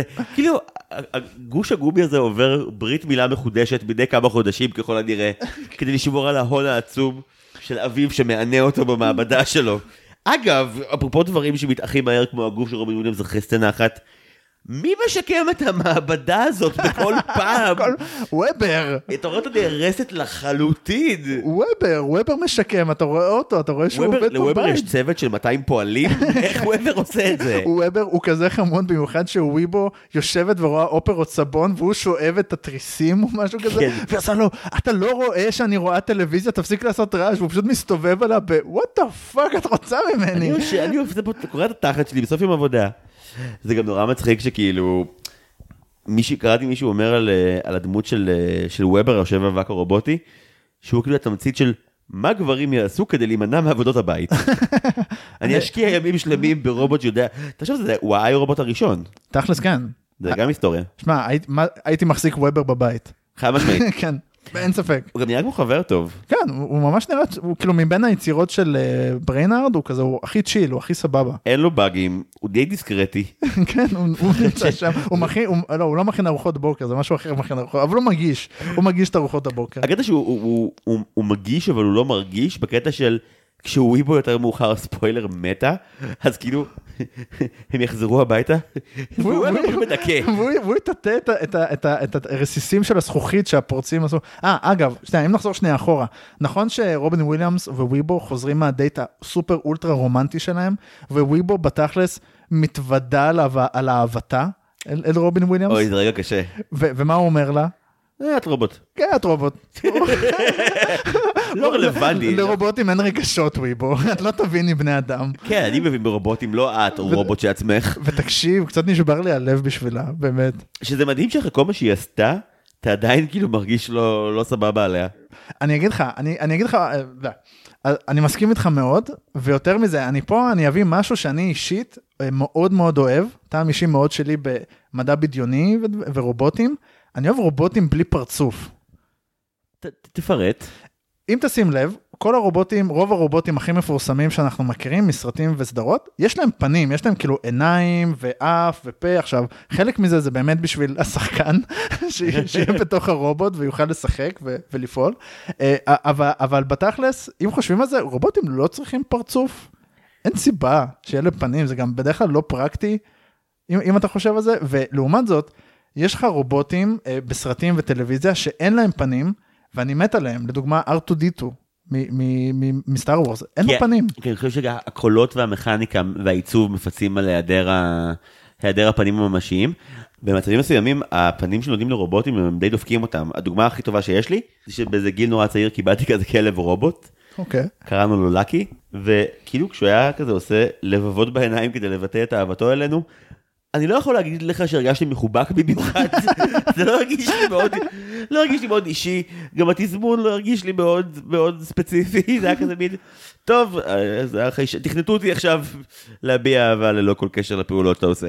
כאילו אתה, אתה ממש יכול להפוך לסוציופט אם אתה כאילו לומד אה, מנגנונים רגשיים מהכלבים הרובוטים האלה. לא, לא, אל, אל תלמד מהם את המנגנונים הר- הרגשיים שלך. לגמרי. אגב, צריך לומר שוויבו אה, אה, מאוהבת בפרופסור והלב שלה נשבר על ידו, מי שמספק לה, אה, הגבר האחר שמספק לה איזשהו מרגוע בבית זה פלאבר.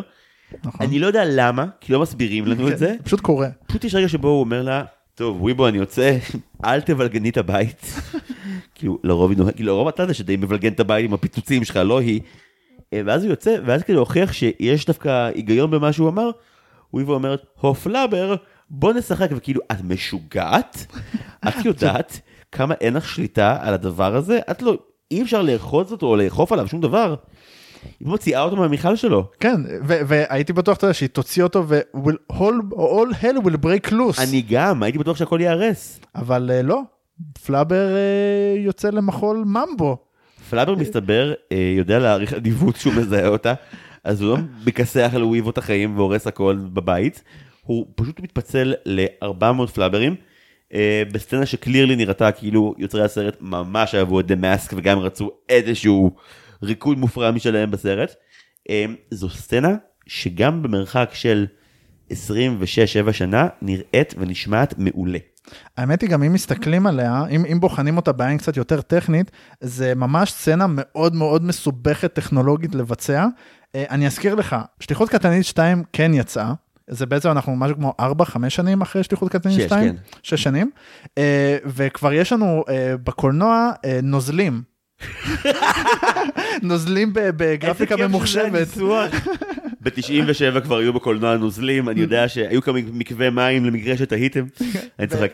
כן. וכל הסצנה בעצם צולמה על זרוע רובוטית שעליה הניחו את המצלמה. הסט הוא אמיתי, הסט הוא אמיתי, והוא בעצם גם סט בגודל אמיתי וגם בסט בגודל מוגדל.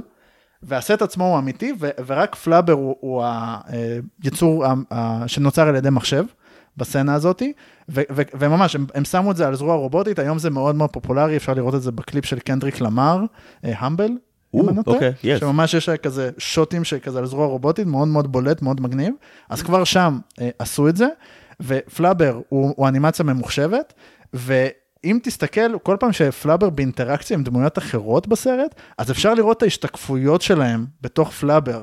זה גם אנימציה ממוחשבת, הם היו צריכים לקחת את התמונה המקורית ולהעביר אותה דרך... כמו פילטר, דרך עיבוד מסוים. אני בטוח שיש אנשים בקהל שמבינים בזה הרבה יותר ממני, ו- ומוזמנים לשתף לא, אותנו בדיוק באיך עושים את זה. עצוב לומר שאחרי 80 פרקים זה עדיין אחד ההסברים הכי מפורטים שניתנו פה על טכנולוגיה עד היום. ו- וממש היו צריכים uh, להעביר עיבוד כל תמונה שתשתקף בתוך פלאבר, ואם תסתכל בסצנת הממבו, על העץ, על רצפת העץ שהם רוקדים, יש השתקפויות של פלאבר. אז גם היו צריכים לייצר אותם ולהטמיע אותם בתוך הסצנה. אני חושב שזה לקח להם איזה 200 שנה. זה נראה מעולה. זה. וגם הסצנה שכמובן שאיך שפלאבר מופיע, אז רובין וויליאמס כזה, "Hmm, זה נראה מעניין, ומותח אותו ודוחף את הפנים שלו לתוך, אה, לתוך פלאבר. זה סצנה שאם אני לא טועה, רובין וויליאמס אילתר. די. והבמאי ממש ממש אהב את זה, ואמר, אוקיי, אני רוצה את זה בפנים, ואתה יודע, בטח איזה טכנאי מחשבים כלשהו אמר, או לא. יש כל כך הרבה סיפורי הוליווד על... ואז הבמאי בא ואמר לי, כן, תעשה שתוך 15 שעות זה יעוף. ואני אמרתי, fuck, אין סיכוי שבעולם שהחרא הזה יעוף. וזה זה נכון. שני אפקטים אבל שכן לאורך הסרט אה, לא עובדים. שזה זה מספר טוב, שניים, כן, זה כלום. אבל אה, אוקיי. וזה סרט שדי גדוש באפקטים. שעובדים פצצה, כן. אה, וגם הרבה מאוד מהם הם practical, אתה רואה שהרוב הוא לא CGI חוץ מפלאבר, וזה גורם לזה לעבוד ממש טוב. נכון. קצת דיברנו על הפרקטיקות האלה בפרק של רוג'ר רביט, וכאן קורה משהו מוזר. בכל פעם שהבית של אה, פרופסור ברנר מתפוצץ, מת... אז יש גג שיש איזשהו פח שמתעופף ונופל, הפח הזה לא אמיתי, ומאוד ברור שהוא לא אמיתי, כי הם, ואגב, זה היה עובר להם חלק, אם הם לא היו מתעקשים על הגג, שכאילו כשהפח נופל אז גם איזשהו ברז בו נפתח ואז נראה כאילו הפח משתין, ועל הבדיחה המפגרת הזאת זה מסגיר את האפקט. והדבר השני שהוא ממש קרינג' והוא הוא גם לא חייב להיות בסרט והם התעקשו שהאפקט הגרוע יהיה, זה הרגע שבו יותר מאוחר אה, אה, פיליפ וסרה עפים במכונית, ואז הם אה, עוברים דרך להקת שכפים, זה עם וויב או עם סרה? זה בסוף, זה כבר עם הבת של וויבו, וויבט. וויבט.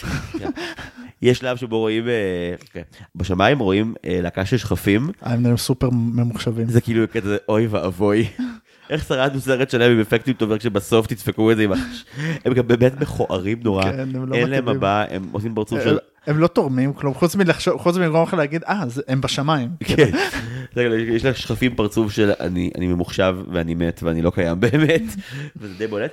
צריך גם לומר, אה, לא צריך, אני רוצה לומר שרק כשדיברת על זה קודם הבנתי כמה מכל הביטויים שתורגמו מה- מהאנגלית לעברית בצורה שדווקא עובדת טוב, אנימציה ממוחשבת נשמע מרשים, נכון? ממש. כאילו ילדים אמרו שסרט הוא נעשה באנימציה ממוחשבת, היית אומר, אוו, שמע, יש, הר- יש כמה תרגומים אה, לעברית מביטויים באנגלית שזה נשמע יותר טוב בעברית. אין הרבה, אבל יש כמה. אה, אם אני אוכל לתת לך דוגמה, דוגמה, טרנספורמרס, רובוטריקים, הרבה יותר מוצלח בעברית בעיניי. הרבה יותר ספציפי בעיניי. כן, ולדוגמה, לא- אתה, אתה, מה- אתה מה- מהשנתון שלי, אז זוכר את Biker Mice from Mars? כן, בטח. האופנוברים ממאדים. זה כזה מדליק. עד כאן רגע של עברית, כן. בחזרה, בחזרה לפלאבר. לא ציינו דמות מאוד חשובה, הנבל? את ה nemesis. ה nemesis. הנמסיס, הלו הוא ווילסון קרופט, המרושע והרשע. אביה של לארה שבצעירותו, סתם לא, הוא לא אבא של לארה קרופט. הוא יכול לעבוד כאבא של לארה קרופט. אה, נתקלתי בביטוי resting Disney villain face, שזה הליהוק של כריסטופר מקדונלד לדמות הזאת.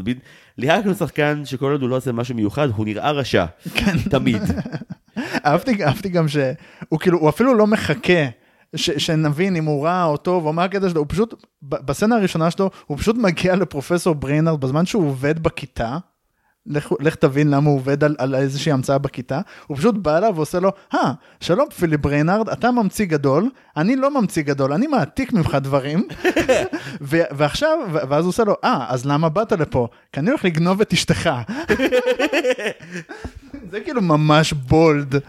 והאם היה כאילו תסריט כאילו אחר לסצנה הזאת, היה כאילו שכתוב, היה כאילו טקסט אחר, וכריסטופר מקדונלד אמר, זה סרט של דיסני, וזה עמוס בסאבטקסט, לא נראה לי. אני הולך להגיד בדיוק מה אני עומד לעשות לו, ולהראות לו כמה הוא חסר אונים. אה, זה ליהוק מגניב גם כי הסרט הזה נעשה אה, שנה אחרי אה, אחד מסרטי האדם סנדלר האהובים עליי ביותר, ווטרבוי? הפי גילמור. הפי גילמור. הפי גילמור נעשה ב-96, זה סרט שבו אדם סנדלר מגלם בחור מעוצבן. אתה הרבה יותר טוב ממני בטריוויית קולנוע, זה מדהים, אני אני, פשוט- נהנה מזה כל כך. אני פשוט בן למשפחת הרמלין ואנחנו זוכרים שנים. זה. קטע, זה קטע כאילו, זה היה של סבא שלי וזה של אבא שלי. אני גם לא יודע המון דברים שממש חשוב לדעת בגיל שלי כרגע, אבל אני זוכר מתי סרטים יצאו. אמ, אז הפי גילמור יצא ב-96, וזה סיפור שבו אה, אדם סנדלר הוא אה, בחור אה, שאימא שלו, בגלל שאין להם כסף, אה, נשלחת לאיזשהו אה, מוסד אה, חרפתי של זקנים, שבו היא נאסרת על ידי הסוהר המרושע בן סטילר, והיא צריכה, כדי להציל אותה מהמוסד זקנים המרושע שלה, הוא צריך להיות כאילו שחקן גולף מקצועי, והיריב המושבע שלו זה כריסטופר מקדונלד, זה ווילסון קרופט. נכון. וכאילו, ברור לי שהם ראו ואמרו, כן, אותו. הוא היה- היה מפחיד ומרושע כאן, והיה מפחיד ומרושע גם פה, הכל טוב. האמת שאפילו אה, בתחקיר שעשיתי, שקראתי על הסרט, אז מסתבר שבהתחלה רובין וויליאמס לא היה אמור לשחק, היה אמור להיות איזשהו שחקן אחר, לא ציינו מי. אז ברגע שליהקו את אה, רובין וויליאמס לסרט פלאבר, כריסטופר מקדונלד אמר, אני רוצה להיות בפנים, לא אכפת לי, לא כמה תשמעו, כי הוא פשוט רצה לשחק עם רובין וויליאמס. חמוד. כן. חמוד. כן, אז בגלל זה הוא שם בסרט, וזה נורא כיפי. הוא מוסיף, הוא מוסיף המון, למרות שכאילו הדמות שלו היא לא כתובה כזה מעניין, אבל הוא מוסיף הרבה. כי אני חושב ש... אוקיי, זה, זה מקביל ל- לרימק שעשו עכשיו לבת הים הקטנה והבעיות שלי איתו. כי מה שנכשל בבת הים הקטנה מצליח פה. אה, בבת הים החדש אה, מליסה מקארטי עושה את אורסולה, וזה לא שהיא משחקת רע, אבל היא פשוט לא מעיזה לפגוע בזכר המקור, אז היא לא מתפרעת אף פעם, כאילו, היא נשארת מין רעה מבוקרת כזאת. ווילסון קרופט הוא בדיוק ההפך. הוא הבעות מוגזמות, הוא נוטף רשע, הוא... הוא משהו מאוד ישראלי, הוא לא מתבייש בזה שהוא חרא. כאילו זה משהו מאוד, זה ממש תכונה של האב שלנו, לרוע המזל, והוא ממש ישראלי שכבוד. הוא בא ואומר לך בפרצוף, אני אומר לך את כל האמת בפנים, והאמת שאני הולך להשכיב את אשתך ולגנוב את כל ההמצאות שלך. יום טוב. ולחייך. הוא, הוא כאילו ממש מצליח לתפוס את הקרטוניות והסלאפסטיקיות של הזה, אבל בלי להיות יותר מדי סלאפסטיקי, חוץ מבסצנת הסיום, ת- נגיע לשם. שאנחנו כן. נגיע לשם. ושאר שאר הסרט זה פלאבר ורובין וויליאמס תופסים את משבצת הסלאפסטיק. אז נכון. נכון. די מרשים לתפוס את זה. כן, לא ציינו סצנה חשובה בעיניי, כי היא הסצנה שהכי הדאיגה אותי לגבי מצבו של פיליפ לאורך הסרט. די מוקדם בסרט אה, רוצים לאפיין אותו בתור מפוזר, אז מראים אותו נכנס לכיתה בקולג' ומתחיל להסביר. הכיתה היא כיתת ציור, אנחנו יודעים את זה כי יש על השולחן סל פירות ולידו פסיון מת ולידו גבר ואישה ערומים שמכסים את מבושיהם ברגע שרובין וויליאמס נכנס ואז הוא מלמד כימיה במשך עוד דקה וחצי עד שהוא מבין שהסיבה שהם פה והם ערומים זה כי זה לא השיעור לא, והוא גם ממש מסתכל עליהם ואומר, הנה, אני אלמד אתכם עכשיו פיזיקה, הנה, גוף אה, גבר וגוף אה, אישה נמשכים, מה עוצר אותם? כדור הארץ, לא יודע למה, אבל כדור הארץ עוצר אותם. שוב פעם, אני אציין את הטכנו באבל המצוין בסרט, הוא כאילו, לא רואה, כבר אין את זה הרבה. כמה, כמה היפסטרים מסתובבים בקולג' מדפילד, שזה נראה לו סטנדרטי שיש גבר ואישה ערומים ליד שולחן המורה. כאילו, המפוזרות שלו, שוב, אנחנו חוזרים על זה, אבל היא לא הגיונית, היא לא עקבית, הוא כאילו, אתה, אתה אמור להיכנס לכיתה, לראות אנשים ערומים ולעשות כזה, אה, אני בכיתה הלא נכונה. כאילו, כנראה, לא יודע איך מלמדים כימיה בשנת 96, כן, לא ככה, קלירלי לא ככה. כנראה שלא ככה. לא. זהו, בינתיים בהווה, אה, הנבל הראשי שלנו ממש מתעצבן כשהוא מגלה שהבריונים שלו חזרו חבולים לחלוטין. אה, בעוד שהוא מקביל בגזרת אה, ווילסון קרופט שהודיע לרובין וויליאמס שהוא הולך לשכב עם אשתו, אה, אשתו שהיא לא, שהיא לא אשתו, אז אה, אנחנו רואים מה המוב שהוא עושה. סצנה שאני מגה אוהב, בזמן שברנר מגלה את נפלאות של המכונית המעופפת, הוא רוצה להרשים את סרה ולהראות לה סוף סוף, הנה היא תראה שהאוטו עף, היא תבין שפלאבר זה דבר מוצלח. אז הוא עף מעל הבית שלה, ורואה שווילסון קרופט אכן בא אליה הביתה, מנסה לנשק אותה, היא לא נותנת לו לנשק אותה על השפתיים, היא נותנת לו בלחי, או, yay פמיניזם. ואז הוא עושה את הדיל, יש לה agency. כן, היא עושה בחירות משלה. הוא עובר את מבחן מחטא. ואז, ואז הוא, כאילו, מגיעים לעסקה מוזרה ביניהם, כי הוא מקולג' מתחרה והוא רוצה להביא אותה לקולג' שלו. אז הדיל הוא, אוקיי, הקבוצות כדורסל של הקולג'ים מתחרות אה, השבוע, אם הקבוצה של הקולג' שלי מנצחת, אה, את ואני עושים אה, אה, סופש בהרים, ואם היא מנצחת אז הוא מזמין אותה לארוחת ערב. כן, מידתי. כן, מידתי. זה- זה- זה זה כזה catch 22. לאיך להתחמק מהנבל של הסרט. אם הייתי אומר לסיגל בדייט השני, בואי לסופש בהרים, לא היה דייט שלישי, בשום שום פנים ואופן. אבל הסרט כאילו מרמז שיש איזושהי מערכת יחסים ארוכת שנים בשל- בין השלישייה הזאת. כן, כאילו, זה יותר כזה, פיליפ הוא אויב של ווילסון, פיליפ אוהב את סרה, ווילסון גם אוהב את סרה, סרה לא מצליחה להתכחש לעובדה שהיא גם קצת מחבבת את ווילסון. אז יש את הסצנה שרובין וויליאמס וויבו יושבים במטבח, ונראה לי זה כאילו היה אמור להיות ה-all hope is lost, ורובין וויליאמס יושב, וזה האמת היא קטע שבאמת קצת נגע בי, זה גם הרגיש לי כמו אחד הרגעים הרגשיים והדרמטיים האמיתיים אה, בסרט, שרובין וויליאמס יושב מול וויבו ואומר לה, הלוואי והייתי יכול להבין בני אדם, הלוואי והייתי יכול להבין רגשות, והלוואי והייתי יכול להבין נשים. ואני חושב שזה כאילו היה הרגע הכי אנושי של הדמות שלו.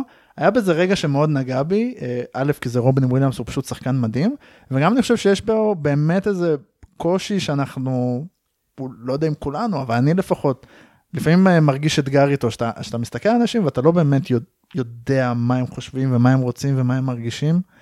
אז זה כזה קטע שזה נגע, וזה מעניין כי הוא מנהל את זה בשיחה עם רובוט, שהיא אולי הדמות הכי אנושית שיש בסרט- בסרט. הזה לגמרי וויבו היא הדמות הכי אנושית. אני חושב שהבעיה שלי עם, אה, עם איך שהוא כתוב כאן, זה שבגלל שהם אף פעם לא החליטו מה בדיוק הבעיה של פיליפ, וזה קצת, הם קצת ג'מינג עם זה לאורך הסרט, אז כשהוא אומר את זה אתה אומר לעצמך, כן אבל כאילו אתה מפגר, כאילו כתבו אותך מפגר, כאילו אתה, אתה לפני רגע לא זכרת איך קוראים לך ועכשיו אתה כאילו מבין הכל אבל אתה מבין שקשה לך, גם כאילו מין, אתה מתבטא די בבהירות לגבי הרגשות שלך אדוני, אני לא בטוח שאתה כזה מוגבל כמו שאתה עושה בעצמך, זה מאוד מתסכל. אה, לא, ו- ושם הוא מתוודע על אהבתו לשרה, וויבו מצלמת אותו, ואז היא בלילה, הוא הולך לישון, ואז היא נוסעת בלילה לשרה, ומקרינה לה את, את הסרטון שלו, מתוודה על אהבתו, וזה מספיק. זה מספיק כדי ששרה תחזור לפרופסור בריינרד. יש כמה חוסרי עקביות עם הדבר הזה, גם, כאילו, בצד השני אצלו, הרי בהתחלה מראים לך שהוא כאילו מפוזר נורא, מפוזר נורא, אה, ואין לו שום יכולת לזכור דברים, ואז בסוף מראים לך שהוא מפוזר נורא, אבל אם, מביאה, אם, אם סרה מביאה לו נשיקה בלחי, הוא כאילו... אגב, הוא, הוא ביל גייטס. אגב, סרה מגשימה את מה שוויבו לא הצליחה להגשים, ומנשקת אותו מתוך שינה. מה? לא זכרתי את זה. היא מגיעה אליו בלילה, אחרי שהיא רואה את הסרטון, ומנשקת אותו והוא ישן. אה, כן, אבל נראה לי שאיתה זה בהסכמה, כי אנחנו יודעים שהוא רצה לפני זה, אז כאילו, רטרואקטיבית זה לא, זה לא מוזר כמו שאתה עושה מזה. לא, לא, אולי, אולי וויבו ראתה את סרה מנשקת אותו, אולי זה משהו שקרה בעבר. ו- אתה אומר, כאילו, היא נתקלה בטקס הזה בעבר, אמרה, אוקיי, אז זה מה שהוא אוהב. ככה הוא ירצה שאני אנשק אותו. כן, פשוט שרה היא זאתי שעושה. אגב, אגב וויבו, בוא, נ- בוא נגיד את זה שנייה. תסביך אלקטרה? סימן שאלה? תפרט. כי בריינרד הוא היוצר שלה, ו- והיא כאילו, היא רואה אותו כאבא וכיוצר, והיא רוצה להיות איתו, ובאיזשהו שלב, אה, ספוילר, וויבו מתה בצורה די נוראית ואכזרית, אני חייב, מחרידה, אני חייב מחרידה לציין. ולא בטון של הסרט בכלל. לא, לא, זה כאילו הסרט עשה שיפט מטורף שם, ואז היא משאירה לו סרטון, והיא אומרת שהיא בנתה אה, עוד סוג של וויבו, וויבט, שהיא מורכבת ממנו וממנה, וביחד היא תהיה, הבת שלה בעצם תהיה יותר טובה. מתי גנבת את הזרע שלו, אישה? כן. מתי ניגשת לגבר הזה? והלכת ולקחת דגימות. סתם, האמת שנראה לי שבגלל שהוא כאילו, כל המקום הזה מלא דגימות שלו לכל מיני ניסויים, לא היה אוי קשה. ואבוי, לא, להפך, דווקא... אולי, אולי אנחנו עכשיו יודעים מה היה החלק לא. הסודי. כן, לא, לא נעשתה כזו בטעות. לא, אני מהמר אבל שנגיד, כאילו, הזרע שלו היה פשוט באחת כאילו, המבחנות, כאילו, לאיזשהו ניסוי קודם. זה- האמת היא אין קרקטר. על איך להכין את הקולר המושלם או משהו, וזה הספיק כדי להספיק את זה. אוי ואבוי. אז זהו, אז יש פה כזה, אנחנו תמיד בלימודים וזה, כל הזמן דיברו איתנו אדיפוס, אדיפוס, אה, אתה רוצה לשכב עם אמא שלך וזה, אבל לא דיברו הרבה על, בנות שרוצות לשכב עם אבא שלהם. והנה זה קורה. אני אוהב שמהצד זה נשמע, כאילו כל הלימודים האקדמיים שלנו היו, אנשים שעומדים מולנו שעה וחצי אומרים, אתה רוצה לשכב עם אמא שלך, ואתה רוצה לשכב עם אמא שלך, וגם אתה, אתה אולי אבא שלך, אבל גם אמא שלך.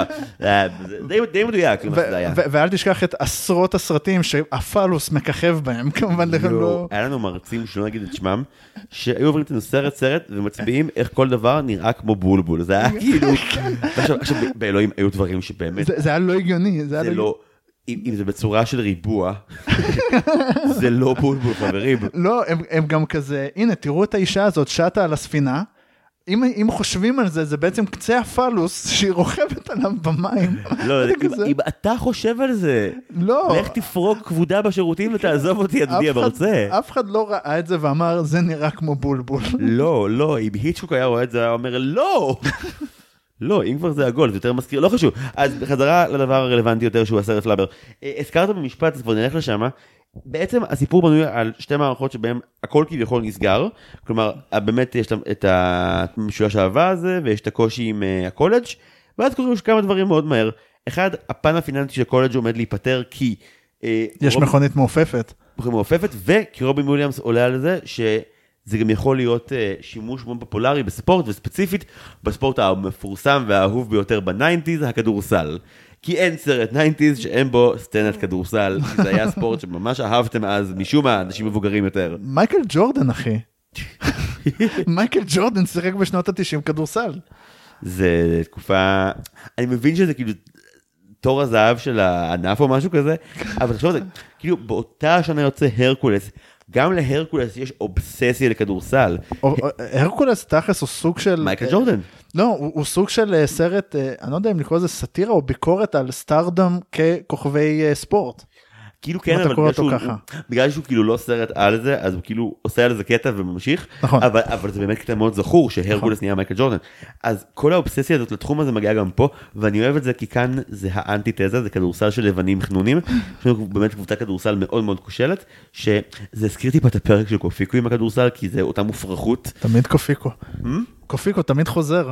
אני- כן, יש לי בעיה. לא, זה לא בעיה, זה, זה, זה הנאה. סצנה כדורסל שבאמת לא, לא אפשרית בשום פרמטר, אבל היא מצחיקה מאוד. אני, אני אוהב את, אה, כן אוהב את סצנת הכדורסל בפלאבר, היא הצחיקה אותי, למרות שהיא באמת מיליון סלפסטיק, היא בעיקר הצחיקה אותי בכך שכאילו כל הדברים שבה אמורים לעורר סימנים ותמרורי אזהרה לכל הקהל, לאף אחד לא אכפת.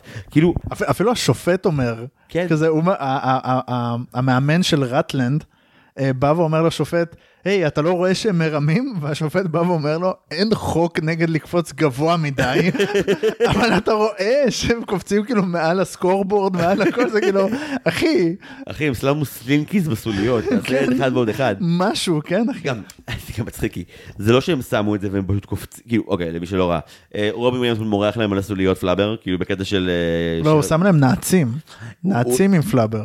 אז לא, יש לו כמה טריקים, הוא שם להם נעצים, וזה עובד ממש טוב, וברגע מסוים כזה מבחינים בזה ובאים להוריד, ואז הוא פשוט בלי בושה בא עם הספריי פלאבר שלו ומרסס להם את הסוליות מחדש, תוך כדי שהוא אומר, תקפצו גבוה, פאקרים, תקפצו גבוה. ש, שאגב, אם נגיד אני הייתי משחק כדורסל והייתי תמיד מפסיד, ופתאום הייתי מנצ... שאגב, הסצנת אה, שיחת עידוד הכי גרועה בעולם. זה סטייל כתובה מאוד טוב. אה, תראו, הם, אה, הם גבוהים והם ניצחו ב-200 המשחקים האחרונים שלהם פה, אנחנו לא עשינו נקודה אחת, עשר. שנים. אבל אה, היי, מאמץ, נכון? כל הכבוד. אז יש לכם את זה. סליחה, הייתי, אני שיחקתי פשוט ביסודי בקבוצה כדורסל כזאת. הייתי, לא, בכיתה- ז' היה. קבוצת ספורט ביפעת בבית ספר שלי, של כדורסל, זה היה חוג של פעם בשבוע. כל שאר הקבוצות בעמק התאמנו לפחות שלוש פעמים בשבוע, ואז פעם אחת היה משחק, והלכנו היה כזה כמה מיני משחקים בין כל הקבוצות בעמק. אנחנו הפסדנו בהכל. וואו. והיה לידי בחור על הספסל שכאילו קלירלי מעולם לא הפסיד בשום דבר אחר. והוא פשוט איבד את זה לחלוטין, הוא התחיל לצרוח בהיסטריה, זה רמאות, זה לא הוגן, זה באמת לא הוגן שאנחנו מפסידים, אתה צודק, רון, אבל זה לא קשור לרמאות, זה סתם, אנחנו סתם פחות טובים מהם. אה, אז פה. גם קבוצה- קבוצה דומה לקבוצה שלי. אה, יש לי, יש לי סיפור דומה, כי אני שיחקתי כדורגל באמת אה, בכזה גיל 6, 7, 8, והיינו נוראים, עיר- עירוני רחובות של מחזור אה, 96, היינו אחת הקבוצות הגרועות. וכל כך עצבן אותי כל הזמן להפסיד בגלל חברי הקבוצה שלי, כי הייתי נותן את המאה אחוז שלי, ופשוט עזבתי ועברתי לג'ודו. די. אז אני הבחור. אתה של- היום כאילו עם מאסטרים באמנויות לחימה, כי שיחקו איתך כדורגל גרוע? אני שנאתי להפסיד בגלל אחרים, אני אוהב להפסיד בגלל עצמי. זה נאומי המוטיבציה שאנחנו מודדים כמה דיסאינפורמציה. אם אני מפסיד, אז, בג- אז בגלל עצמי, לא בגלל מישהו אחר. יפה מאוד. נגיד שבזריזות המשחק אה, בעצם הולך גרוע עד שהנעצים נפתחים ואז הוא הולך מעולה.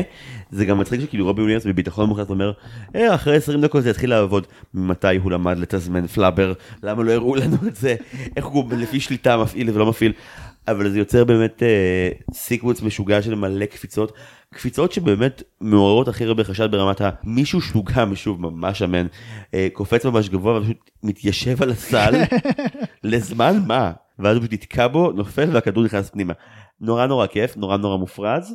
צריך להגיד שלמעשה הסיבה האמיתית שפיליפ עושה את כל הקטע הזה בכדורסל זה לא כדי להציל את הקולג' זה גם לא כדי להוכיח לסרה שהפלאבר עובד כמו שזה פשוט למנוע את הנסיעה שלה עם ווילסון להרים. כן, היא לא, היא לא רצתה את זה באמת. כן אבל כאילו זה ממש עומד לקרות. כאילו גם גם רואים שהוא כאילו כבר עשה את כל ה arrangement זה רק כאילו כן, הוא, הוא, כבר, הוא כבר בטוח שזה הולך לקרות, ו... הוא ו... יודע שהקבוצה שלהם מנצחת תמיד אז כאילו זה בכיס שלו. כן, ו- ופתאום זה מתפוצץ לו בפנים, ואז רובין וויליאמס עושה לו, יא, יא, סליחה, זה עושה כזה, יא, יא, ועושה לו את האייר הורן בפנים איזה עשר פעמים, ודופק לו בראש עם. העיתון, זה נהדר. אחד מהרגעים הסלפסטיקים הכי טובים של הסרט זה כשהוא לוקח ממנו את העיתון ואז מגלה שמתחת יש לו עוד עיתון כן. הוא בערוך למשחק הזה. זה גם- זה גם באמת למי שאוהב לראות את הרע סובל. זה פשוט חגיגה, הוא כל הזמן קורע לו שם את אור התוף עם הזמבורה, זה כאילו, זה מרגיש בהפגנות בקפלן, זה כאילו לא ישמור, וואי, כל הרעש. בעולם. לסרט כן יש שבבים של טוב, של כיפי, של כיף לצפות בו, אבל אני תמיד מרגיש שהוא על סף הלגרד עניין ועומק בדמויות. כאילו, אני רוצה לראות עוד מהדמויות, אני רוצה לראות עוד מה קורה. בגלל זה אני חושב שכסרט ל, לילדים, הוא סך הכל, הוא, הוא סבבה, הוא מהנהן, זאת אומרת ילדים, אני, אני כילד ישבתי וצפיתי ונהניתי ממנו, אבל, כמפו, אבל, אבל לא ראיתי אותו שוב ושוב ושוב לאורך השנים כמו סרטי דיסני אחרים.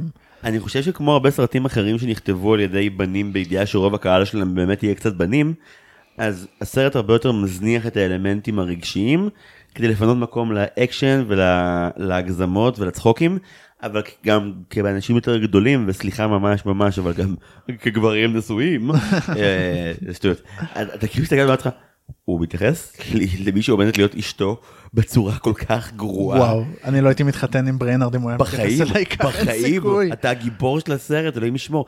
גם הפתרון של הסרט בסוף לזה שכאילו, הוא לא מצליח אף פעם לזכור לבוא בחתונות, שכאילו, הרובוט עושה זום ומשדר אותו כאילו מהבית, כשהוא בניסוי, מין כזה, פשוט אל תעשה ניסוי היום. ש- ש- תפסיק לעשות ניסויים ולך תעשה ניסויים, כאילו, לא באמת, מה אתה עושה אחי? ש- שאגב, הוא עושה איזה ניסוי מטופש, הוא, הוא מערבב איזה שתי, שתי נוזלים שסתם מתפוצצים או משהו כזה, לא, לא היה לי שום ערך לניסוי הזה. זה מרגיש שהמטרה של רוב הניסויים של בריינרד זה, האם גם שני הדברים האלה יתפוצצו ביחד כשאני אחבר אותם? התשובה היא כן. העניין הוא, אני חושב שמה שהסרט סוג של ניסה לעשות היה שכאילו, שרה תקבל את בריינרד כמו שהוא, שזה מסר שהוא כזה סך הכל די פופולרי ו- ומקובל בהמון המון סרטים, אבל, אבל לא, הוא לא מגיע לו, לא מגיע לו שיקבלו אותו כמו שהוא. יותר מזה, אתה ואני למדנו קולנוע, אה, כמה הפנמנו זה כבר שאלה אחרת, אבל בחומר המאוד בסיס מצוין, שהשאלה הגדולה שעומדת בבסיסם של רוב התסריטים העלילתיים, היא האם הגיבור יצליח לעבור שינוי או לא, אם הוא מצליח מרהיב, אם הוא לא טרגדיה. בסרט הזה הפרופסור לא עובר שינוי וזו חגיגה. היי דאד, הוא לא השתנה, היא קיבלה אותו בדיוק כמו שהוא, לא זוכר אותה, לא מתעדף אותה ולא אוהב אותה באמת. הסוף. אני אוסיף עוד קשת סיפור אחת שלא ציינת, שיש את קשת, ה... קשת הסיפור של הדמות השטוחה. נגיד לדוגמה, אתה תראה את זה בפדינגטון, אתה תראה את זה בסדרה המצוירת של בטמן, שהדמות הראשית לא משתנה בכלל, אבל הרעיון היא שאותה דמות משנה את כל הסובבים סביבה. זה סבבה. והופכת את העולם ליותר טוב. פדינגטון זה באמת, שני הסרטים היו לדעתי מושלמים בדיוק בגלל הדבר הזה. נכון, אז כאילו הסרט, אם, אם אני הייתי צריך לבחור איזושהי קשת סיפור לדמות, אה, לפי הלימודים שלנו, אה, אז זה כאילו זאתי, אבל, אבל זה לא עובר מספיק טוב, כי זה לא שבריינרד בא ומלמד אותנו איזשהו ערך שלא הכרנו או שלא ידענו שהוא חסר בעולם, הוא, הוא פשוט ממשיך להתנהג כמו עצמו, ואז הוא עושה כסף, ואז שרה איתו. כן, מוסר ההשכל האמיתי של הסרט הזה. תעשו כסף. תעשו כסף, זה כבר יסתדר מעצמו. אין בעיית זוגיות, שקש... אוי ואבוי, fucking shit. דיסני, מה עשיתם? תתביישו לכם. אה, בוא נגיע שנייה ישר למערכה השלישית, כי למעשה אחרי משחק הכדורסל, הסרט כפי שנתקלתי בטענה הזאת בעבר, אה, אה, נגמר. כלומר, יש המצאה, היא יכולה להציל את הקולג', הכל טוב. ולכן זה מאוד חשוב שבזמן שהם הלכו לכדורסל, הפורצים אה, הגיעו בסופו של דבר. וויבו מנסה עוד אה, בכל מיני טקטיקות אה, אה, לכבות בהם, אתה מרגיש שזה עוד סצנת שכחו אותי בבית כיפית שבה אה, עכשיו זה לא ילד מכסח גנבים, זה רובוטית מכסח גנבים. It's all fun, ואז הם תופסים אותה, ואז הם הורגים אותה. באכזריות. עכשיו זה לא סקאר, זה לא כזה 40 דקות לתוך הסרט, זה יותר משעה ועשר דקות. זה ממש כזה, נשארו עוד 20 דקות כדי לסגור קצוות, לא תקבלו מערכה שלישית קיצונית ברמות שלא קשורה לשום דבר שהיה קודם. ובדיוק ברגע שהתחלנו לאהוב את וויבו, היא גם, עזר, היא גם עוזרת לו לה, להחזיר, את, הפ- להחזיר את שרה אליו, וגם משחררת את פלאבר לפלאבר ממבו, וזה הקטע שאתם בוחרים לדפוק לה בייסבול בראש ולהרוג אותה. זה גם כאילו מין, זה, זה הטוויסט הזה של סרטים מעצבנים כזה של מבוגרים, של הו-הו, אה, הוא הצליח לגאול את עצמו ועשה מעשה טוב. אבל הוא הולך למות. אבל נשארו עוד 20 דקות לסיום הסרט, נראה לכם שהוא יישאר בחיים? זיבי. סינדרום בינג בונג, בא לי למות. זה גם, אה, כששרה ו- והפרופסור בריינארד חוזרים כאילו ל- אה, לבית, אה, ומוצאים באמת שפלאבר אה, נחטף, ו- והם מוצאים את וויבו, והיא ממש מפורקת, היא ממש מפורקת, ויש מסביב כזה את הנוזל סוללה שלה. רצית לראות מוח מפורק בסרט הזה, קיבלת אחי. ממש, ממש, ו- ו- והוא כזה, ואתה יודע, זה, זה, זה אולי קצת יומרני מצידי, אבל בסרט הקצר שעשיתי סימולקרה, שביימתי יחד עם אה, דניאל שואלי, חברים המקסים, הטוב ביותר, שאגב דמיינתי אותו רואה את הסרט הזה, את פלאבר, ובסצנה שבה דופקים את וויבו, אני דמיינתי את שואלי יושב פה ובוכה בהיסטריה. וואי, וואי, שואלי היה בוכה את, את עיניו החוצה, באמת, על רובוטים כמו שהוא לא בוכה על בני אדם, כן. כפרה עליו. אז בסרט שעשיתם ביחד סימולקרה, באמת יש סצנה שבה גם רובוטית מקבלת עלת בייסבול לפרצוף. נכון, מקב... יוצרים מאוד עדינים שניכם. היא מקבלת עלת בייסבול לפרצוף, אנחנו לא נספיילר, כי אנחנו נשאיר לכם אה, הפתעה, ב... כן, נשים לכם לינק. הבאנו את יונתן לפה גם כי הוא ממש טוב בלדבר על פלאבר, וגם כי הוא עשה סרט עם רובוטית. אני אשים אותו בתגובות למי שרוצה להגיד לי, יונתן, ככה, ככה אתה מבקר את הרובוטית של דיסני, חצוף. אני אמרתי, אני, אני מבקר את הרובוטית של דיסני, and I'll do it better. אני מקווה שעשיתי את זה טוב יותר. אבל טוב לדעת שההשראה המקורית שלכם לסימולקר לא הייתה בלייד ראנר או איטי, לא, פלאבר.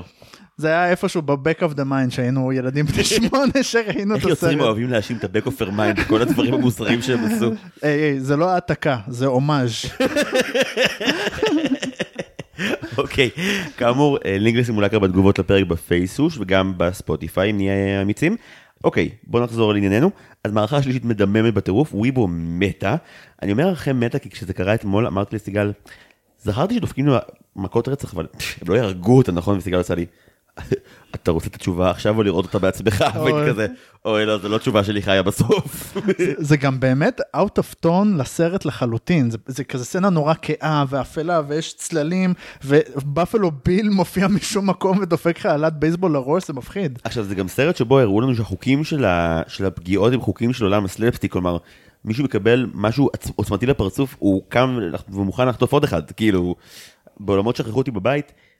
קווין מקליסטר לא מת אחרי שג'ו פשי מביא לו אלת בייסבול לפרצוף, נכון? זה לא, היה, זה, לא, היה- זה לא הסוף שהיה עובר בהקרנות המוקדמות, אני חושב. לא, הוא, הוא, הוא פשוט היה נופל וכזה אאוץ', שוכב כזה, מסתכל למצלמה, אאוץ'. זה, זה התגובה המתבקשת, זה הז'אנר. זה הז'אנר. אז לא, פה הסרט הופך מ- מקומדיית סלפסטיק אה, חסרת נזק לדרמת מתח, שזה מאוד לא מתאים לסרט, ואז אחרי כאילו המוות טרגי יש ל... יש לפרופסור אה, מוטיבציה מטורפת לפתור את כל הבעיות, הוא התאבל על וויבו אה, אה, שבע דקות מהסרט, שזה כמעט, כמעט עשרה אחוז, שזה זמן אבל אה, אה, מאוד לא מקובל. שלוויבו נותנים לה- להשאיר את המסר האחרון שלה, סטורק, שזה כאילו אה, אה, חסידה. שזה כאילו הקובץ שהיא השאירה למעשה שמשאיר בו את כל התכונות שלה שהיא אהבה בעצמה בעייתי אגב. כן, ש... אגב גם מראים כאילו בסוף בכתב שכאילו הרובוטית שהוא יצור מהמטען הגנטי שכאילו שילבה שלו ושלה הילדה המשותפת שלהם היא ילדה מעצבנת ונודניקית כאילו אני רוצה את וויבו בחזרה, אני לא רוצה את וויבט. במקום לעשות גיפים מהירה הערות סנארקיות תחזירו לי את וויבו עכשיו. כן, אני כזה, אמא, אבא, פלאבר מעצבן. סתמי את הפה, את פה חמש דקות. זה כאילו החלפנו את אריאל מבת הים הקטנה במלודי הבת שלה מה sequel VHS זה בערך ההרגשה. איי איי אז כן הם יוצאים לנקום את מותה של וויבו. אה, נקצר דברים כדי להגיע לסצנה החשובה של ה shoot-out הגדול באחוזה של הנבל. אה, הם גם כזה, הסרט בעצמו מקצר דברים בשביל להגיע לסצנה האחרונה של ה shoot-out בנבל, הם פשוט באים לשם. מיידית. כן ורובין וויליאמס אומר לו טוב ניצחת. ניתן לך את פלאבר ואתה כזה לא אתה לא כצופה אתה כזה לא אתה לא ואז הנבל אומר אה מצוין בוא אחריי אתה כזה מה האמנת לזה אתה מטומטם כן, כזה בוא נשב, בוא נעשה עסקים, אני רואה שאתה בן אדם נורמלי והגיוני. אתה הנבל איפה המלכודת שאתה אמור להניח לו. שוב כבר- מלכודת אה, מהרגע שגם כאילו הוא פגש וראה את ההשלכות של פלאבר והוא לא מניח שכאילו כמו שחקני הכדורסל גם לעצמו ולבת הזוג שלו רובי וויליאמס ושרה פשוט ימרחו פלאבר על הנעליים שלהם ואז יקפצו גבוה ויחסלו את כולם. יחסלו. כבר הזכרנו שבדרך יש את- כל הקטע הארוך מאקדח מים לחזור עליו מגיעים ישר באמת לקרב הגדול שבו הם פשוט קופצים ברחבי הבית ממש גבוה. פשוט גאגים של פלאבר, הם, הם כזה אה, קופצים, ורובין וויליאמס קופץ ממקום למקום, אה, האקדח מים שבאפלו ביל ירה עליו, מסתבר זה חומר פלאבר, אז שהוא נותן לו אגרוף לסנטר, הוא פשוט עף בחזרה לשרה ג'ין שבועטת אותו. אני לא מבין, אם אני אשים גומי על הפרצוף ויבוא אליי בפלו ביל וידפוק לי סנוקרת לתוך האף, זה יקפץ חזרה, כאילו, אני לא אקבל שום דבר מהסנוקרת שהיא בהחלט סנוקרת. It puts the flubber on the skin or it gets the hose again. ממש, ממש ממש. אוי ואבוי. אז קיצר, יש לנו באמת הרבה מאוד קפיצות ומכות, ואז מגיע אה, רגע השיא, המאדי שוט. אה, ווילסון קרופט שהוא לא הנבל הכי משמעותי לעלילה אבל הוא הנבל שאתה הכי שונא כי זה כריסטופר מקדונלד. אה, ברגע של שיא של דרמה עם כל המאבק עם הקפיצות והפלאבר עצמו שגם גם הוא לוקח חלק פעיל בקרב, אה, פלאבר נכנס לו לתוך הפה. ממש.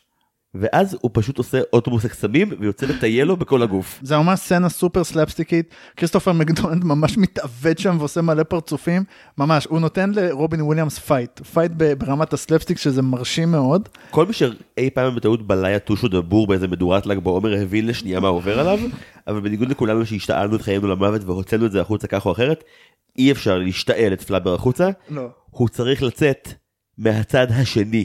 כי פלאבר שובב. ויש ממש שוט שבו רואים אה, לא את התחת שלו אבל את מאיפה פלאבר יוצא מהתחת שלו מהמכנסיים וזה בדיוק מאחור בדיוק באחריץ. באמת הוא, הוא יוצא לו באחריץ גם במהירות 200 קמ"ש. זה גם מתפוצץ, זה פשוט כזה פח כזה, ואתה רואה את המכנסיים שלו קרועים ויש עשן ויש כאילו, עכשיו שוב בעולם מתוקן ואני לא בעד שיראו את זה באף סרט סליחה למאזינים ולמאזינות מראש פי הטבעת של האיש הזה היה אמור להיות ברוח על כל השטיח של הבחור הזה כן, ממש גועל נפש זה כאילו חור התחת שלו לא יחזור להיות מה שהוא היה.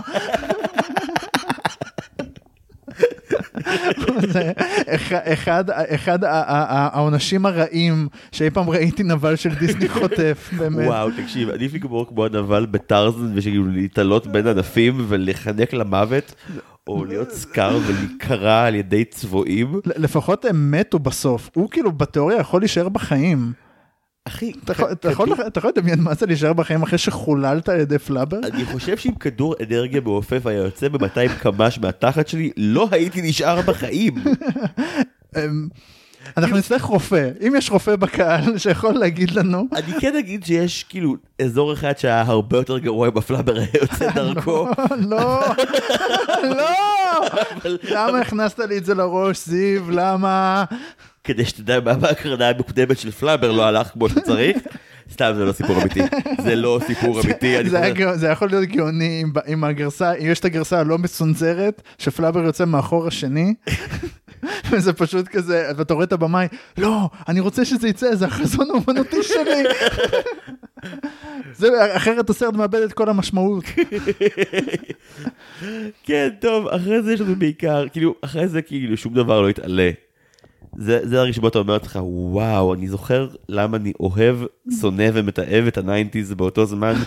ובמקביל אני זוכר שאני בעצמי נוצרתי שם ואני חלק מזה. אני חלק מפלאבר, פלאבר הוא חלק ממני. אנחנו לא כמו שהוא פלאבר. חלק מווילסון, אבל הוא חלק ממני. אוי ואבוי.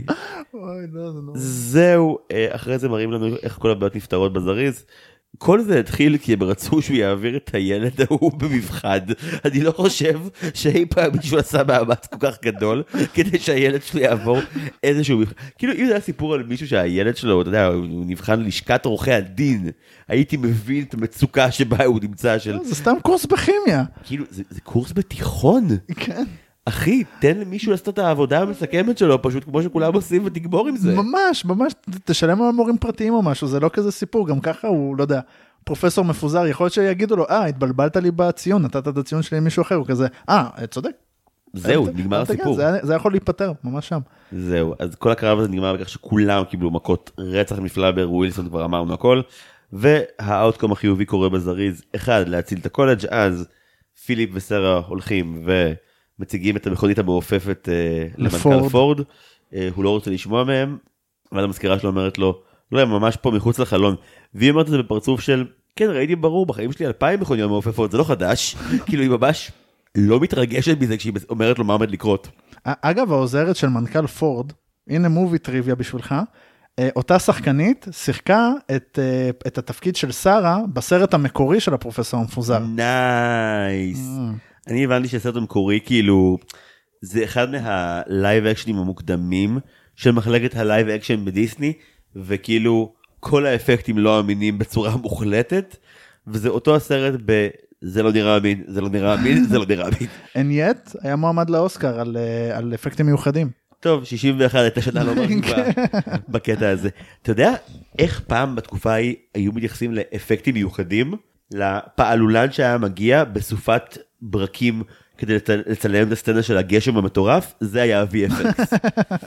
הבאנו אדם שיכול לשרוד את איתני הטבע שכתבנו בתסריט. או, או אדם שאנחנו יכולים אה, להתמודד עם התשלום על, על, ה- על המוות שלו. ממש ככה. יש כאילו סיפורים על פעלולנים שמתו, שאתה אומר לעצמך, הסרט לא היה שווה את זה. לא, הפעלולן שמת בצילומי הסרט טריפל אקס עם וין דיזל, חבל. כן. חבל. זה לא היה מוות שהיה שווה את זה. לא. כאילו, נכון שזה לא היה בסרט ההמשך עם אייס קיוב, שזה נחמה חלקית, אבל עדיין, חבל.